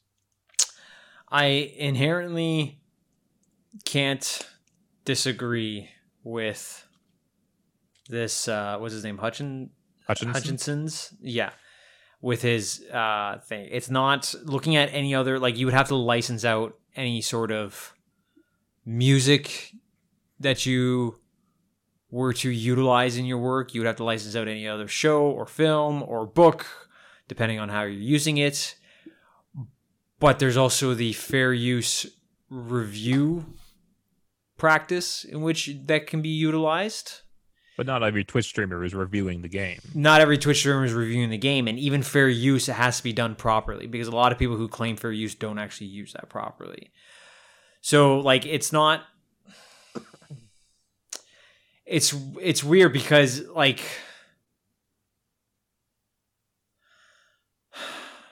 I I'm trying to think of like how he how a film studio would feel about because like you can't just put a movie online and commentate on top of it. That is a Uh, big, that is a Within reasons, right? I Okay, don't know. But think but so. hold on. But here's the thing, Matt. Give me give me tell me what you think. Like I don't what know. example? What example are you thinking of? That I'm thinking of like, okay, so let's say we're doing a review. I know a review is fair use or like whatever. I I shouldn't say I know because I'm not a lawyer. As far as I understand it, uh, a review is fair use. So I guess my question is like, how much of the movie can I show in my review? With original audio versus my own audio on top versus having to cut to like you know how like if you take a bunch of scenes and you just jumble them up and you're like cutting through like the different scenes in like the trailer or something obviously that's not the movie and it's obvious. But like if you're if i if i'm telling like you know you guys let's say you guys are my audience and i'm like you know this one scene in pulp fiction's awesome. Like, i really like this one scene. Check mm-hmm. it out. And i show a four minute clip. Is that okay? I don't know. So here's the thing. In what I would consider to be for use, for use, fair use, for that example, that four minute clip of, would you, would you say Pulp Fiction? yeah Okay. I would say if you're isolating specific parts of the work and then you are commenting uh, either constructively or you just want to uh, mock it in any degree, that would be fair use. I think from I think for me the the the the line that comes down to is can I as the viewer walk away from that content from that Twitch streamer and have absorbed the entirety of the creative work? Do I now not have to go and look at that work to get its full effect? So there Hmm. are so there are like you guys have probably heard the common phrase of like video essays on YouTube. Like video essays are a very popular thing on YouTube. Yeah, I was actually going to bring that up. Yeah, video essays, especially with films, especially when they're breaking down like cinematography and you know motifs and themes and all that stuff, are very popular. can you can you give an example of a, of a video essay i've heard it but i don't i couldn't like write it down Uh, there is a um, channel called Hats Off Entertainment, okay and there there these channels pop up every couple of years. Like they're very they're very well crafted um, analysis of films or TV shows, Sure. and they'll they're very very well done, short, four to seven minute documentary like uh, uh, look at at films and there's traditionally voiceovers on top of it. You very rarely see the actual the the the producer or the the talent or the streamer, whatever you want to call them. It's usually voiceover on top of clips talking about why this works, why this doesn't. There there have been a lot of a uh, lot of famous channels over the years. Um, one new one that that fairly that started up this year is called Hats Off Entertainment. I quite like. There's ones in the past that have ended, like they've actually wrapped up the channels. Like uh, one called Every Frame a Painting, which is really good. Mm-hmm. Uh, there's one popular one. I think he's kind of fell by the wayside. He's not really put anything out recently, but was uh, Kaptain Kristian was a was a video essay guy, and what they do is they take you know anywhere between four and twelve minutes, definitely not the length of the show or the movie, and they break down visually with voiceovers why something works or why something doesn't work. And for me, those are acceptable because I can't, while I can form an opinion of the piece, I can't watch that entire thing and say, well, now I don't need to watch the movie. Like, I still need to go absorb the full thing. I see. Now, if a Twitch streamer is running the game, and like we've done it, you guys have run through whole games on on on Twitch. You guys have we have done entire let's plays and put them on YouTube. Now there now there are people out there, whether it's us or our viewers or listeners, don't have to go absorb that game at all. They they have essentially absorbed it. We have bypassed that purchase. Now let me ask let me ask you this question then. Okay, so okay, with a with a movie or a video production of some sort, TV show, um, you watch it. Okay, you watch it, you listen to it, of course, uh, or read the closed captioning, and you will get you know story out of it. You will get an emotional response out of it generally, and you will you know kind of make your own conclusions about it in your head, whether you're a reviewer or not. Right? With a game, same type of thing, but there's more there which which could be argued. So you have the game, which has generally a story, which you can watch on Twitch, and you could absorb the entire story, spoilers and all, whatever, the whole story. You could get from the story bits the same emotional whatever of the story beats themselves, and you could feel bad for the characters, good for the characters, whatever. But there's an entertainment aspect of like if I'm like uh we played Broforce way back in the day. I was making stupid names for the people running around being an idiot. And like Tim watched it and he said it was like pretty funny, like he liked it. So that game is supposed to be funny and weird, but it was funny because I was just doing being an idiot, I guess, right? Um but you could say that with a game, there's always uh, a a piece of the experience of actually experiencing the game. So, for example, I can watch Call of Duty. I, I like I don't like to really watch that many streams, but like I can watch Call of Duty and not feel stressed out. Mm-hmm. I go play Call of Duty, stresses me out every time. Wh- Which which I which I play it for that reason. Like it's a game to get pumped up to and stuff. Like I'm not like it's not like a negative like damn this game. Like it's like a you know it's like an esports very intense game. Like that's that's And- the okay, that, that's what I'm getting out of it. and I'm glad you brought up the word esport because like that to me is a whole separate category which then has to be debated and talked about because like how do you how do you how do you pretty much go against what this Alex Hutchinson's guy is doing or saying with Overwatch? But like how do you like you you watch one Overwatch match you watch them all. Like there's no way for you to watch any capacity of Overwatch and to say well like I've seen I've seen it all. Like I like I don't need to absorb the game because that's pretty much it.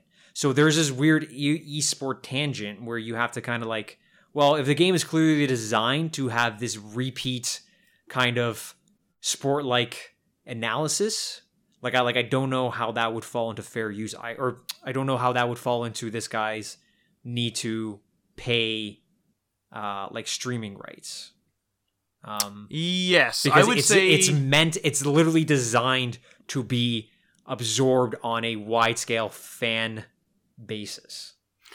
You could even say like not even it doesn't even need to be esport. You could even say uh Among Us is like a game of like deception and stuff. And like I've only seen a I'm- couple of clips, but I'm like going to uh, be honest with you. I know nothing about this game. I see people talking about it constantly, and I just never bothered to look into it. Well, that's no perfect idea. though. So, like for example, you're kind of like ripe for the picking for like let's say playing Among Us. Like let's say you wanted to, you were like, yeah, I want to play it, right? And you, you like you've never experienced it. I've watched a, a guy on YouTube called Call Me Kevin. He like he he plays a bunch of different games, and I've watched him play it twice. To me, it seems like, and I've never played the game. It seems like a game of deception, and you're trying to like get through as the imposter, and you all vote on like someone's the imposter, but no one knows who it is except for the person that is the imposter, and you try to like evacuate that person, like kick them off of a space station. So you can like be, you know, you have to be like sort of, you have to be like sort of social engineering ish like with you know texting people and say like oh i saw green because they're all different colors like oh i saw green do this and then like i think that he's the imposter because he did this or like whatever right like it's like a bit of that right it's like a- I, I I know the formula. I yeah, it's like a bunch of- deception. I- so that have bunch of game you can watch, you can watch that. Twitch streamed over and over and over and over and over and over and over again. But you're not going to get the same experience as if like you were the imposter or you're not the imposter that one time. Like you're not going to get the same. You're not going to get the same thing, and it's the same like like um, like it's. I would say I would group that with uh esports, but like unfortunately Tim isn't here. But Tim. For example, he has watched people play full games and then bought the game as a result of watching them play. which is which is great. Like that's like like and and that that was gonna be one of the counters to this guy's thing. Is like this may actually just drive somebody to get the game. Uh, Like, he you may- have a you- response to that. Just let me pull it up. Who Alex Hutchinson or Tim? Yeah. Yeah, like you're. I don't know what. Like, I couldn't give you an example of exactly what Tim bought, but I do know. Like back in the day, I, I used to say this because like I was new to Twitch streaming and stuff like that, and my internet wasn't great at the time. This was years, and years, and years ago, and I would say like to him, I'd be like, "You watched the whole Let's Play?" He's like, "Yeah," and then I bought it because it looked fun. I was like, Yeah. yeah, but you watched the whole Let's Play." Like to me, it was foreign, but then I watched like uh one of this. I, I can't remember his name, but it's like this one guy play like My Summer Car, and My Summer Car looks hilarious to the point where like if it's on sale one day, I'm gonna buy it. You know, like one of those. Um, and and I've done the same thing, but it wasn't with with uh uh like a stream of the game because I don't I don't I try not to watch whole streams of games. Uh, but there's a but there's a video essay channel that breaks down certain games. It's a phenomenal channel, and I can't recommend it enough. It's called Game Maker's Toolkit. I watch them. Yeah. Fuck uh, Mark Brown. That's the Uh, guy's well, name. actually, you recommended it, and I've only watched two of his videos. Oh my god! Like this guy, everything about the production quality of these videos is phenomenal, and and he is he's so good at articulating why things work in certain games and why things don't work, and the way he just presents everything. And he has a fantastic voice. It's just I can't recommend that channel enough. And he did a video on Ori and the Blind Forest, and that's what made me go and play it. I didn't I didn't buy it because I had it through Game Pass, but the the principle is still the same. Um, but like it's like fair use is a really weird thing versus streaming like i can't i can never see i can never ever picture a world where somebody can stream the casino royale with people talking on top of it and then trying to get away with it without paying royalties. I don't ever see a world where MGM or Sony, whoever the fuck owns the license right now, whoever say that's okay. Like they would absolutely go after them. And I think when when games legitimize a little bit more, because I still think they are this kind of this this weird middle child illegitimate business. Like we're not taken seriously enough yet. And I think one day when we when they are taken seriously, like I can see the licensing issue getting kicked in. Um, So D- can I just read this response yeah, here? go for it. Um, so this wasn't yeah, this, sorry, this wasn't from Alex Hutchinson. This was from a guy named Michael Hartman, who is a developer with 30 years of experience. Um, and he's he shared a fascinating breakdown of how streamers are one part of marketing, but not as as vital to sales uh, success as they used to be. Uh, so he explained that most stream viewers are now watching the content for entertainment rather than purchasing advice, which has resulted in fewer sales from streams uh, outside of the obvious viral outliers like Among Us and uh, Phasmophobia. Uh, and so Hartman uh, tweeted, uh, "Viewer attitudes and expectations have changed and evolved. They are primarily there to be entertained by the streamer and the channel. They aren't in shopping mode when they sit down to watch a stream." And he says it will only change and should only change if it benefits both streamers and devs.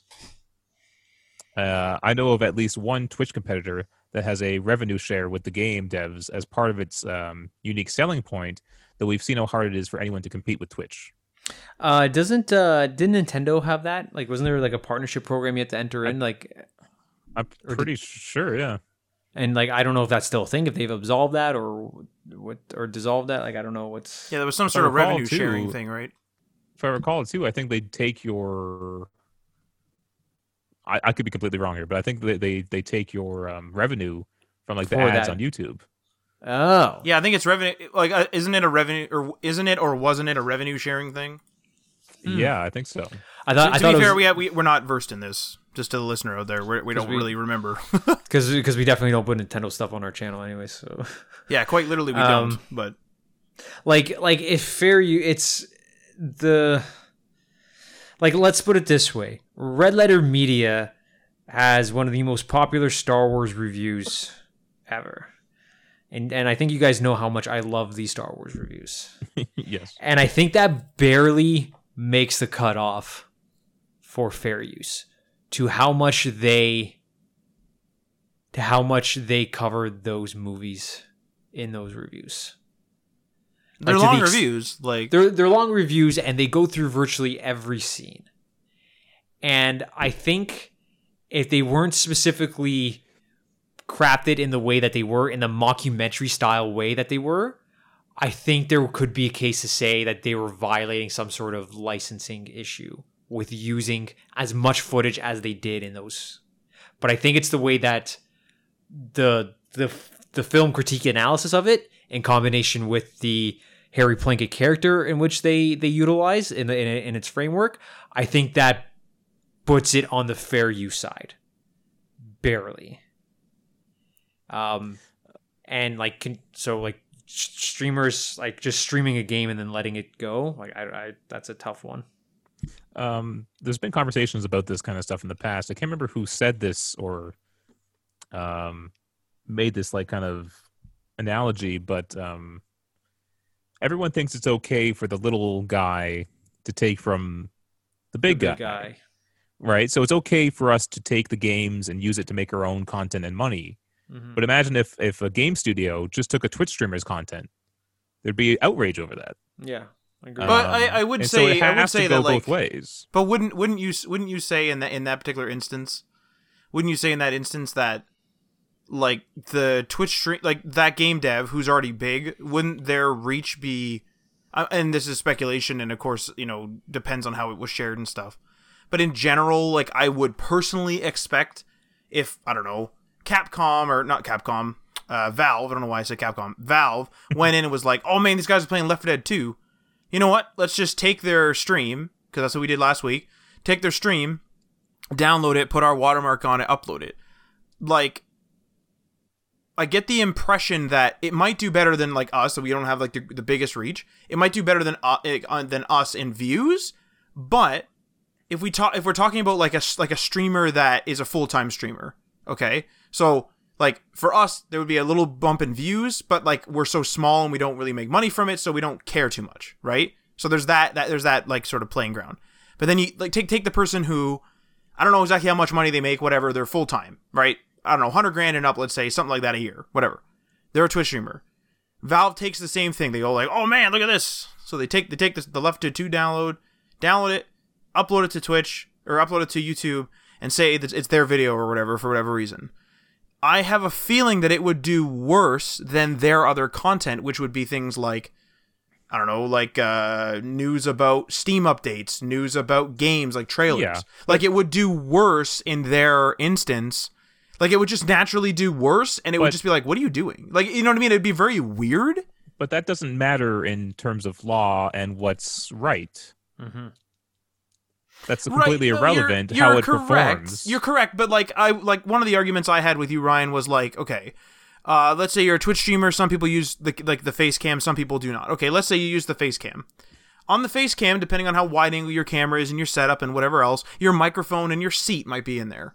If you don't have a specifically branded seat like your seat, you know, like the Ninja seat or wherever, if you like don't if you just wear like I have an MSI gaming chair right now. I'm in an MSI gaming chair and I have a blue snowball.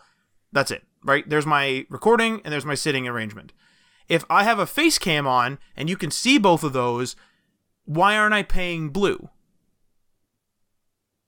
Why aren't I paying MSI or whoever made the chair for them or whatever, however that would work? Like, why aren't I paying the chair people? In a movie or TV setting, you would either have to cover it up or, get a generic.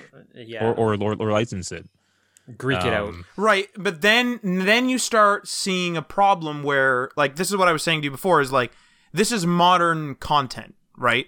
Like this is modern content where it's it, it- it's strange to me and this is like me not doing a bunch of research and stuff, but it's like it's strange to me that people were so eager to cut the cord. And there's a lot of people out there that don't watch network TV anymore. A lot of, lot of people still do. A lot of people still have cable. I'm not saying that, but like a lot of people do not have cable. They do not have satellite. They do not have a traditional TV service. A lot of people only watch like the Netflix shows or maybe the Prime shows, the streaming the streaming network shows, but they're not on like quote unquote network TV shows anymore, right? A lot of people sort of left that left that verse. Whatever. Okay? That is like sort of the old world media, if you will. Like it, you know, it's it's rooted in a bunch of rules and red tape and whatever. Whether it's for good or wor- good or bad, I don't know. I don't work in that industry. What I'm saying is though is new content new content is very cheap it's fast it's agile it's literally like hours or sometimes instant and it's already published like in the in the streaming it's already live it's Yeah. it's it, this is a new Okay. era of thing but like could you imagine us being like oh we'd love to do left 4 dead 2 let me call my producer let me call you know whoever and whoever and whoever and whoever and whoever and No, I whoever know, like it keeps it. going and then it's like oh wait i have no money so i guess i can't do it and then it's like even the hundred thousand like dollar a year revenue guys can't do it. So then now it's like only the elite can do it. Like Ninja would be able to still do it. going back to the equipment thing, um, the blue microphones aren't losing money because someone saw a blue microphone in a stream. Do you know what I mean? I don't I don't get to use that microphone stand or that microphone because I saw it in a stream. Right, but why did I why need did it- the movie cover it up? I need to go buy it because So- it's, it's they're they're they're helping advertise for it when they don't necessarily And want to or misrepresent the brand on Oh. behalf of Blue. Also those those cover up rules for for film and television, those also change from continent to continent. Because like in Europe, they don't have to cover. it. Yeah, I, I see They- I see some things get covered and some things don't. Yeah, like like like in Europe, they're allowed to use the McDonald's logo, and they never have to get McDonald's permission. They just they can't intentionally focus on it, but if it gets caught in a frame, they don't have to like justify it or explain it. Right. and that and that that goes for any brand name. and North America, is a little bit different. I'm just But- saying they're not losing any sort Yeah, of I- yeah. Because someone saw their their equipment in a in a Twitch stream. I I think I think the short answer to this is why it's happening right now is because I think the I think the the game developers and studios see this as more good than harm until, you know, whatever game streamer starts spouting racist Well- shit and then they have to come in and say, you know, stop that. which that is kind of happening on YouTube right now. which is ha- what happens all the time. I think I think there is a tipping point where there, where again, like where film is going to legitimize, where games are going to legitimize like film, and then there's going to be proper licenses kicked in. Like I think it's going to take two or three of the big guys simultaneously saying you can no longer do this, and then I think that's going to make everyone else kind of fall into place saying, hey, you know, if Nintendo and Valve and Sony are doing this, you know, Microsoft and Ubisoft and um, you know 2K and whatever are going to say you can no longer do this. Might I might I add a small thing to this though? It, it, it's a little interesting that like in the last story we were talking about with the whole like 2K and their ads and whatever, whether it was an accident, a glitch, whatever, we don't care. But the point is like game devs today, big ones especially, are doing game devs, publishers, whatever, are doing like a bunch of things to make it so that your time's monopolized, you're constantly looking at ads or being monetized in some method, right?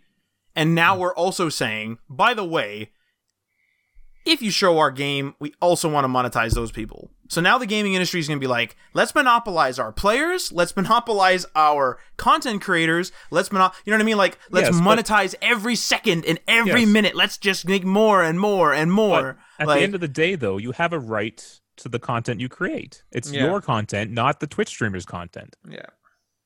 but, and but, Imagine, like, imagine I'm in a band. We have music. Imagine if someone just started using our music without paying us. that is different though. No, it's not. It's it's generated content. No, but you can't guys can do a cover of a song. permission. No, no, but you guys can do a cover of a song. No, if we, if we sell well, it, we have to license it. Yeah, you have to you have to license that cover like anything. No, no, but else. You can think- can you do it? okay? Well, let me ask you then. Let me ask then. Ca- Can you do a cover in a concert setting? Like you do a concert at I don't know a bar or something, whatever. You're live. You do a live show. Are you allowed to do a cover of like a Beatles In- song or something? I, In a I- in a bar, yes. I don't Yes. think in a actual like major produced um uh show of some sort. Um, listen, Matt, in in Canada and I think pretty sure the states as well, the way that is determined in local like bars and clubs is there is a annual fee that each establishment pays to Canadian royalty. Like there's an agency that deals with that. They pay a, a yearly. f- Yeah, that's it. SOCAN. It's I think it's like three hundred dollars a year, or something like that, and that money goes into a collective pool, which then gets distributed out to certain artists and uh, to the appropriate parties. That is just like a blanket fee that allows p- bands like Ryan and Marty here to play other people's songs in a bar like setting. That doesn't give them the right to do their own v- recording of that version and then to put it onto CD and then to publish it. That is a whole separate set of licenses. For our first album, we um we recorded a Jimi Hendrix song and we had to pay for a um like a distribution deal and we could only make so many CDs based on the distribution that we uh, purchased. Mhm. So it was like a, a thousand CDs. If we wanted to produce more CDs, we'd have to pay another license yeah. to that music. And and Matt, here's the craziest part: is that license in which they pay to have that on their CDs is not the same license that would allow them to play the same song again at a bar. Two different licenses. well, I mean that makes sense if the person wants to make more money. To be fair. Well, no, no, but it's it's the SOCAN license that allows them to play it at a bar, R- but it was right. that distribution license that lets them put it on a CD. but it's still like it's still whether it's like directly from Ryan's band or not, it's still kind of double dipping in you know in in relation to the the artist that made the original thing because it's like they're getting SOCAN money and then like Ryan you know printing CD whatever money. Also, a bit of a difference though is like these aren't they're not making cover games. They're they're literally playing Yeah, the game. playing- no, no, but game. you, you but you are tuning in like let's say like you are tuning in for the streamer. Like if you I- do I don't not think that you- matters, But it no, but it does though because if you No, do not you like if you, you- do you not like the streamer, then if you do not like the streamer, then the stream is different. If the streamer is a funny person and likes to do jokes and likes to wear crazy costumes or whatever they do, matter. That's man. subjective. no, you no, can't. no, no, but no, but that's exactly it though. Is like you, you're saying like fair use, right? Technically speaking, the experience you're getting from that product is different based on streamer. If the streamer is like is like a really That doesn't depressing, matter. Well, that doesn't matter. Matt. And you and you trying to argue that and like in whether or not somebody can use it on a case by case basis, like you're never going to go anywhere with that. Like that is never going to be a legitimate way to to handle this. Okay, fair use has is specifically uh, used to to um, properly critique a piece of art, and it doesn't allow you to com- to constantly use it to bypass any sort of licensing. Right now, I have to pay an audio. I have to pay Audible to uh, listen to Harry Potter if I wanted to listen to it on my phone. There is a podcast out there, and I don't know how the fuck they get away with it if they are still getting away with it. Who are who are in order reading chapter by chapter of my Harry God. Potter, and then they're doing a review of it. So here's the craziest part: is yes, they are allowed to do a review of the of, of chapter by chapter, and they can talk about it uh, in a critical sense. But I don't know how they're getting away with reading it because that's essentially that's a free audiobook. So you have to know it's it's a weird. I think it's I think it's, a that weird reason though, balancing right? act. I think it's Wha- that reason though. It's it's because and like I, I've never listened to this podcast, but it's like it you're bringing like the entertainer is bringing a different That feel. doesn't matter, Matt. But No, but- they- no, but you're the saying it problem- doesn't but matter, The problem like- is though is I can wait, wait. bypass a purchase though. the the the the how do you put this? Why the, did you cover the cover streamer, a song? The streamer is not the problem. Okay, It's what they're streaming. The streamer is irrelevant. It's the fact that they're streaming someone else's content and making money off of that content. Yeah. but when you That is play the the, game, It doesn't matter who or, or what the streamer does. You can't take someone else's content, change it a bit by adding your own little like gameplay narrative, and then consider it yours and selling it. Yeah. we That's not how it literally do this. Yeah, we do it, and what I'm saying though is is we get away with it now because I don't think The publishers The- accept it. They yeah, don't go the- after it. They legally probably could. them. They they absolutely could, and I think I think right now they're saying we're letting this happen because we can let this happen.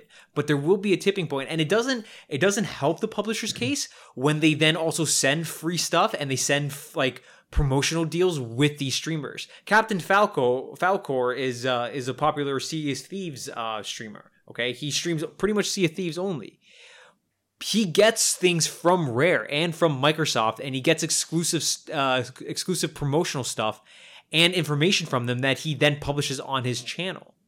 Like I think I think Rare and Microsoft going after a streamer in the future is going to is going to hurt them when they then say, "But look, you also then went to these streamers and you use them as promotion." Like you utilize them in a free capacity when you wanted to, but now you are coming now you're coming back around and saying they can't do this. And I think that could be an argument in favor of the streamers, but I think I don't think that's going to be enough. In the end, Matt, it's a it's a it's a you have to know the difference between licensing something, uh, uh, illegally using something, and fair using something. And and and the best way for for that I understand fair use is, am I bypassing the distribution of the content in my fair use. And if I am, it is I am ripping it off. It's not fair use. I have to I I can sample it appropriately when I am properly critiquing it. Okay, well let me ask you this then. Ryan, you guys played a cover of a song, right? Yeah. If we ignore the license for a minute, why would anyone listen to the cover? Why wouldn't they go to the original? Uh because it's us playing it. Yeah, right, okay. It could be a million. So it's that particular streamer streaming the game. Yeah, but you said ignore the license though. I have to pay for a license. But the music industry can be argued differently. It's older, whatever. Like the official, the, the Well, eventual that's the thing licensing too. is. Like, y- y- eh. Like it's a People are different getting a- industry. no, it's but it's not. It's not the it, the content is what is the same. Doesn't matter what industry it is.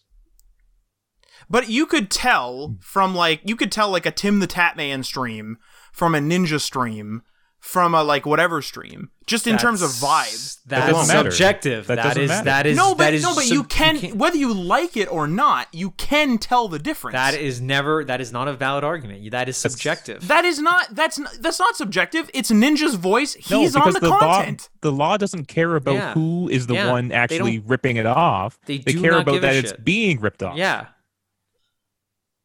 They don't care how much you change it. It's still I, there. am getting I'm getting mixed vibes video from you guys though. Like I'm getting like it sounds like in when we were first started talking that you're you're against this tweet. Now you're saying no, no, no, we Adri- should be paying. always supported. we should it. be paying. I, I, I'm, I'm saying, I'm saying there will be a day where this will get kicked in. I'm saying the developers and streamers, or the, sorry, the developers and, and the, the, the publishers have a right to do it now. What I'm saying though is they're intentionally not. Right now, I think they can gain more from letting them do this than they would than the losses they would suffer if they started to to stir bad blood with the streamers. Like I think the influence of certain streamers would hurt those games if Left 4 if Valve said you can't stream this anymore. but I think- promotes streamers. Yes, and and and but that doesn't stop Blizzard from saying, you know, and they can pick and choose and they can say, well, you can't license this here, but you know, we're going to let these streamers do that. And I think that I think them picking and choosing can, you know, go against them in the long run because they have to justify why they were doing it at certain times and not doing it. But in the end, they own it. Like they they Well, I, I get that. Like, like clearly use. Nintendo did some sort of revenue share or whatever they did. I'm not arguing whether they can or cannot. Also, Matt, going, going back to your like your your music your music example, like them like somebody posting a, uh, a cover of a song on YouTube. There's also a creative license behind that. Like on the back end, we don't we don't see it, but when they post that, there are the YouTube licenses which get filled out, and there is not a license, and they're not using the recording of of uh, you know uh, Jimi Hendrix, but there is a license being utilized in some part from YouTube, and that license may not may uh, may allow to go on on their channel, but that person might not make any money off it. They say, okay, the YouTube license might say, well, you we are going to advertise this. There are there are going to be ads at the beginning of this of this video, but you're not going to see any of it. That's going to get that's going to get rerouted somewhere else. Like like there is a system in place. And like you can you can say yeah well but Ninja's more popular and Ninja does this and Ninja does that that, does- that doesn't fucking matter. Ninja could be the most popular person in the world. If if he's if he's using if he's streaming stuff that he's not supposed to, or putting a movie online, and and No, but I'm not arguing that. Like, obviously, Ninja can't go put a movie on. What I'm saying is, is that what it sounds like. What you guys are saying is that the streamer doesn't add anything to it. Like, you're saying that like watching, like streamer one, streamer two, streamer 3 Mm-hmm. streamer 4 streamer five, all playing Among Us is identical, but it's not identical. One In- person might be more depressed. One person might be more happy. in one person might be view, more sad. in be, like- your view, and in every individual person, you're right. And is a in a in a in a, an opinion piece, they're absolutely right. In the eyes of the law, it doesn't fucking matter. So okay, one sec. So you guys don't care. Okay, do you guys have an opinion other than the law, or are you guys all law? Like you only care about the law, or do you think like do you? Okay, you not the law. Like you know, get the law book out of there. Do you, you guys, do you want to pay Le- Valve to for us to stream Left 4 Dead? Do you want to pay them? And do do, I wanna you pay think do you think we should pay them? No, do you think we should pay them? no, hold on a second. Do do, Do you I, want to, and do you think we should hold pay on, them? hold hold on, Matt. Pick a question and ask it. Do I- I, I okay? Do I think we should pay Valve? Yes. Okay. Would I pay Valve? No. If Valve came in and said, "We think we think you owe us money for this, either pay us or stop streaming it," I'm gonna say, "Well, we're gonna stop streaming this." Like Got I think, like I think they gain more from us streaming it in promotion than than uh uh than they would have like than they would go against the losses. Like like the expansion came out. Like like if if we were to look at the numbers of Left 4 Dead on Twitch or or Facebook Gaming or whatever, like new expansion came out, people playing it, the the curve goes up, sales go up, like all this get like this is there's just a correlation across the board. Like it makes sense financially for Valve to allow this. They don't have to allow it though. I'm not. I'm not saying they have to allow it. I'm saying they should allow it. Yeah, they, they That- that's absolutely- always been my perspective is that they In- should allow it. Yeah, and yes, it's probably best for them to allow it right now. But doesn't mean that like like like why do you do you remember do you remember uh, the story about um um the Twitch streamer who then fed the World Cup live game into the Twitch feed and sat there with a controller and pretended it was a FIFA game and people God were damn it. tuning I and didn't people hear were that. tuning it. It's it's fucking genius. It's such a genius bypass. I wish i almost thought of it. But yeah they they they put the actual uh, world cup live game. They put they tagged it as a fifa game but the fed but the the the hdmi feed through the the, his, the mixed uh, twitch uh, stream and they sat there with the controller.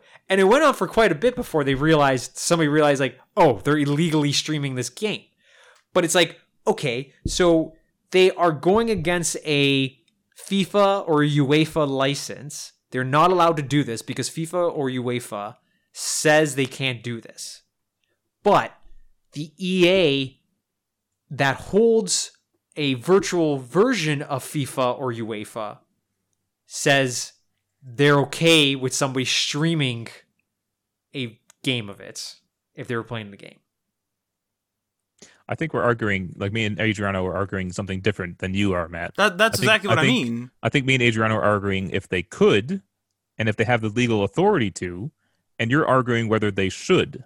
Correct. I I I agree. I agree that they shouldn't. They'd be dumb to to enable it right now. I think they only got to lose. But Yeah, because right now it's just an overall celebration of Yeah. games, and it's just lifting the industry up as a whole. yes, yeah. What what? But what I'm saying though is is if you if you if you were to take what a streamer's doing and simply replace the game with a movie or a show or anything else, like the hammer would come down on them almost immediately. I mean, you can't even show the Hollywood sign technically. Yeah. Like doesn't Donald Not- Trump you're not legally allowed to show the Hollywood sign. doesn't Donald Trump own that?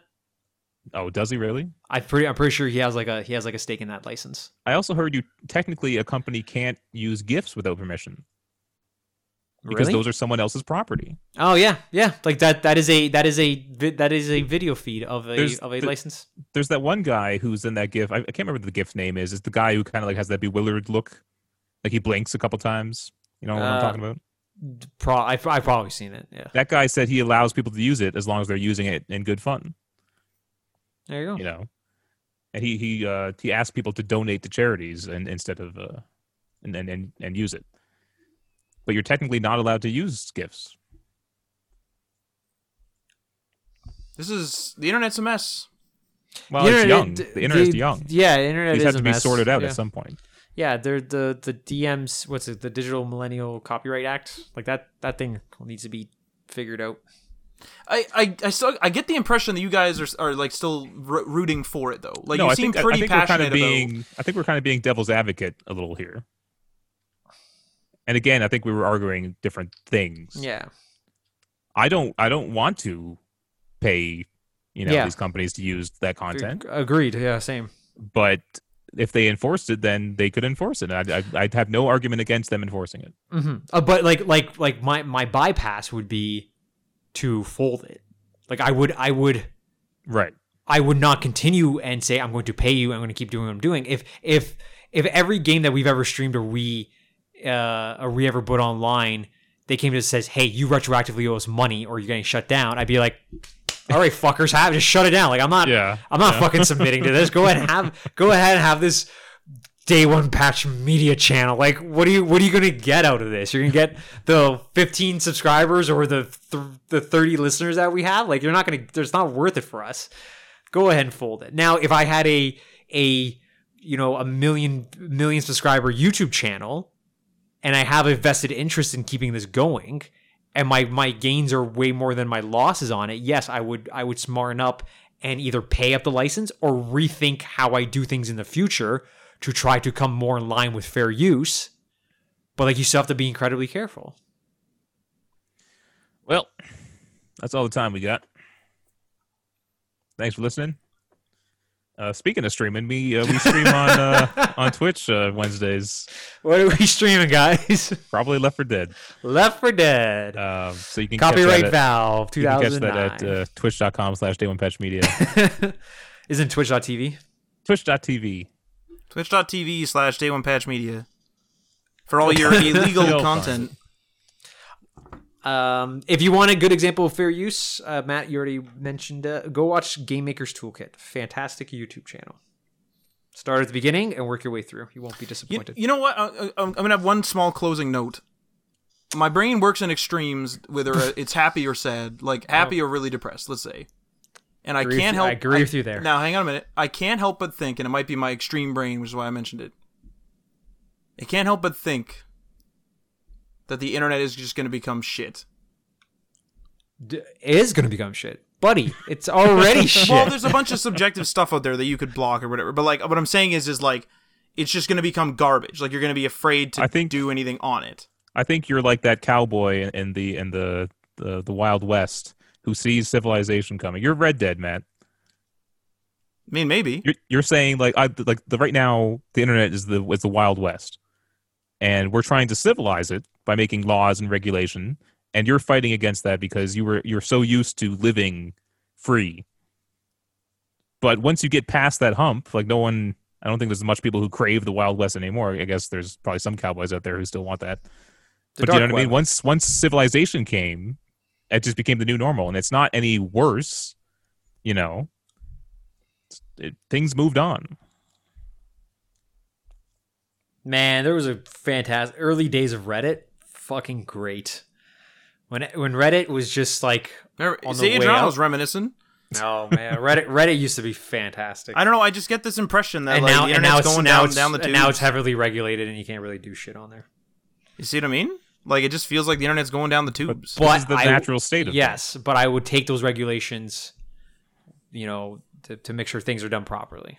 I, I miss old Reddit, but you know, it's But also it- there's a that's reason why it's not there. Any, yeah, it's it, there's a there's a reason why why it's not there anymore. That's why rules get kicked in. But there's also that that could be subjective. Like who gets to say what gets done properly? Well, we we we say as a civilization. Yeah. So we, anyway, we we collectively come up with rules to say this makes sense. We say, yeah, okay, this makes sense, and then we make sure everyone follows those rules. all right. I'll see you guys next time. Peace.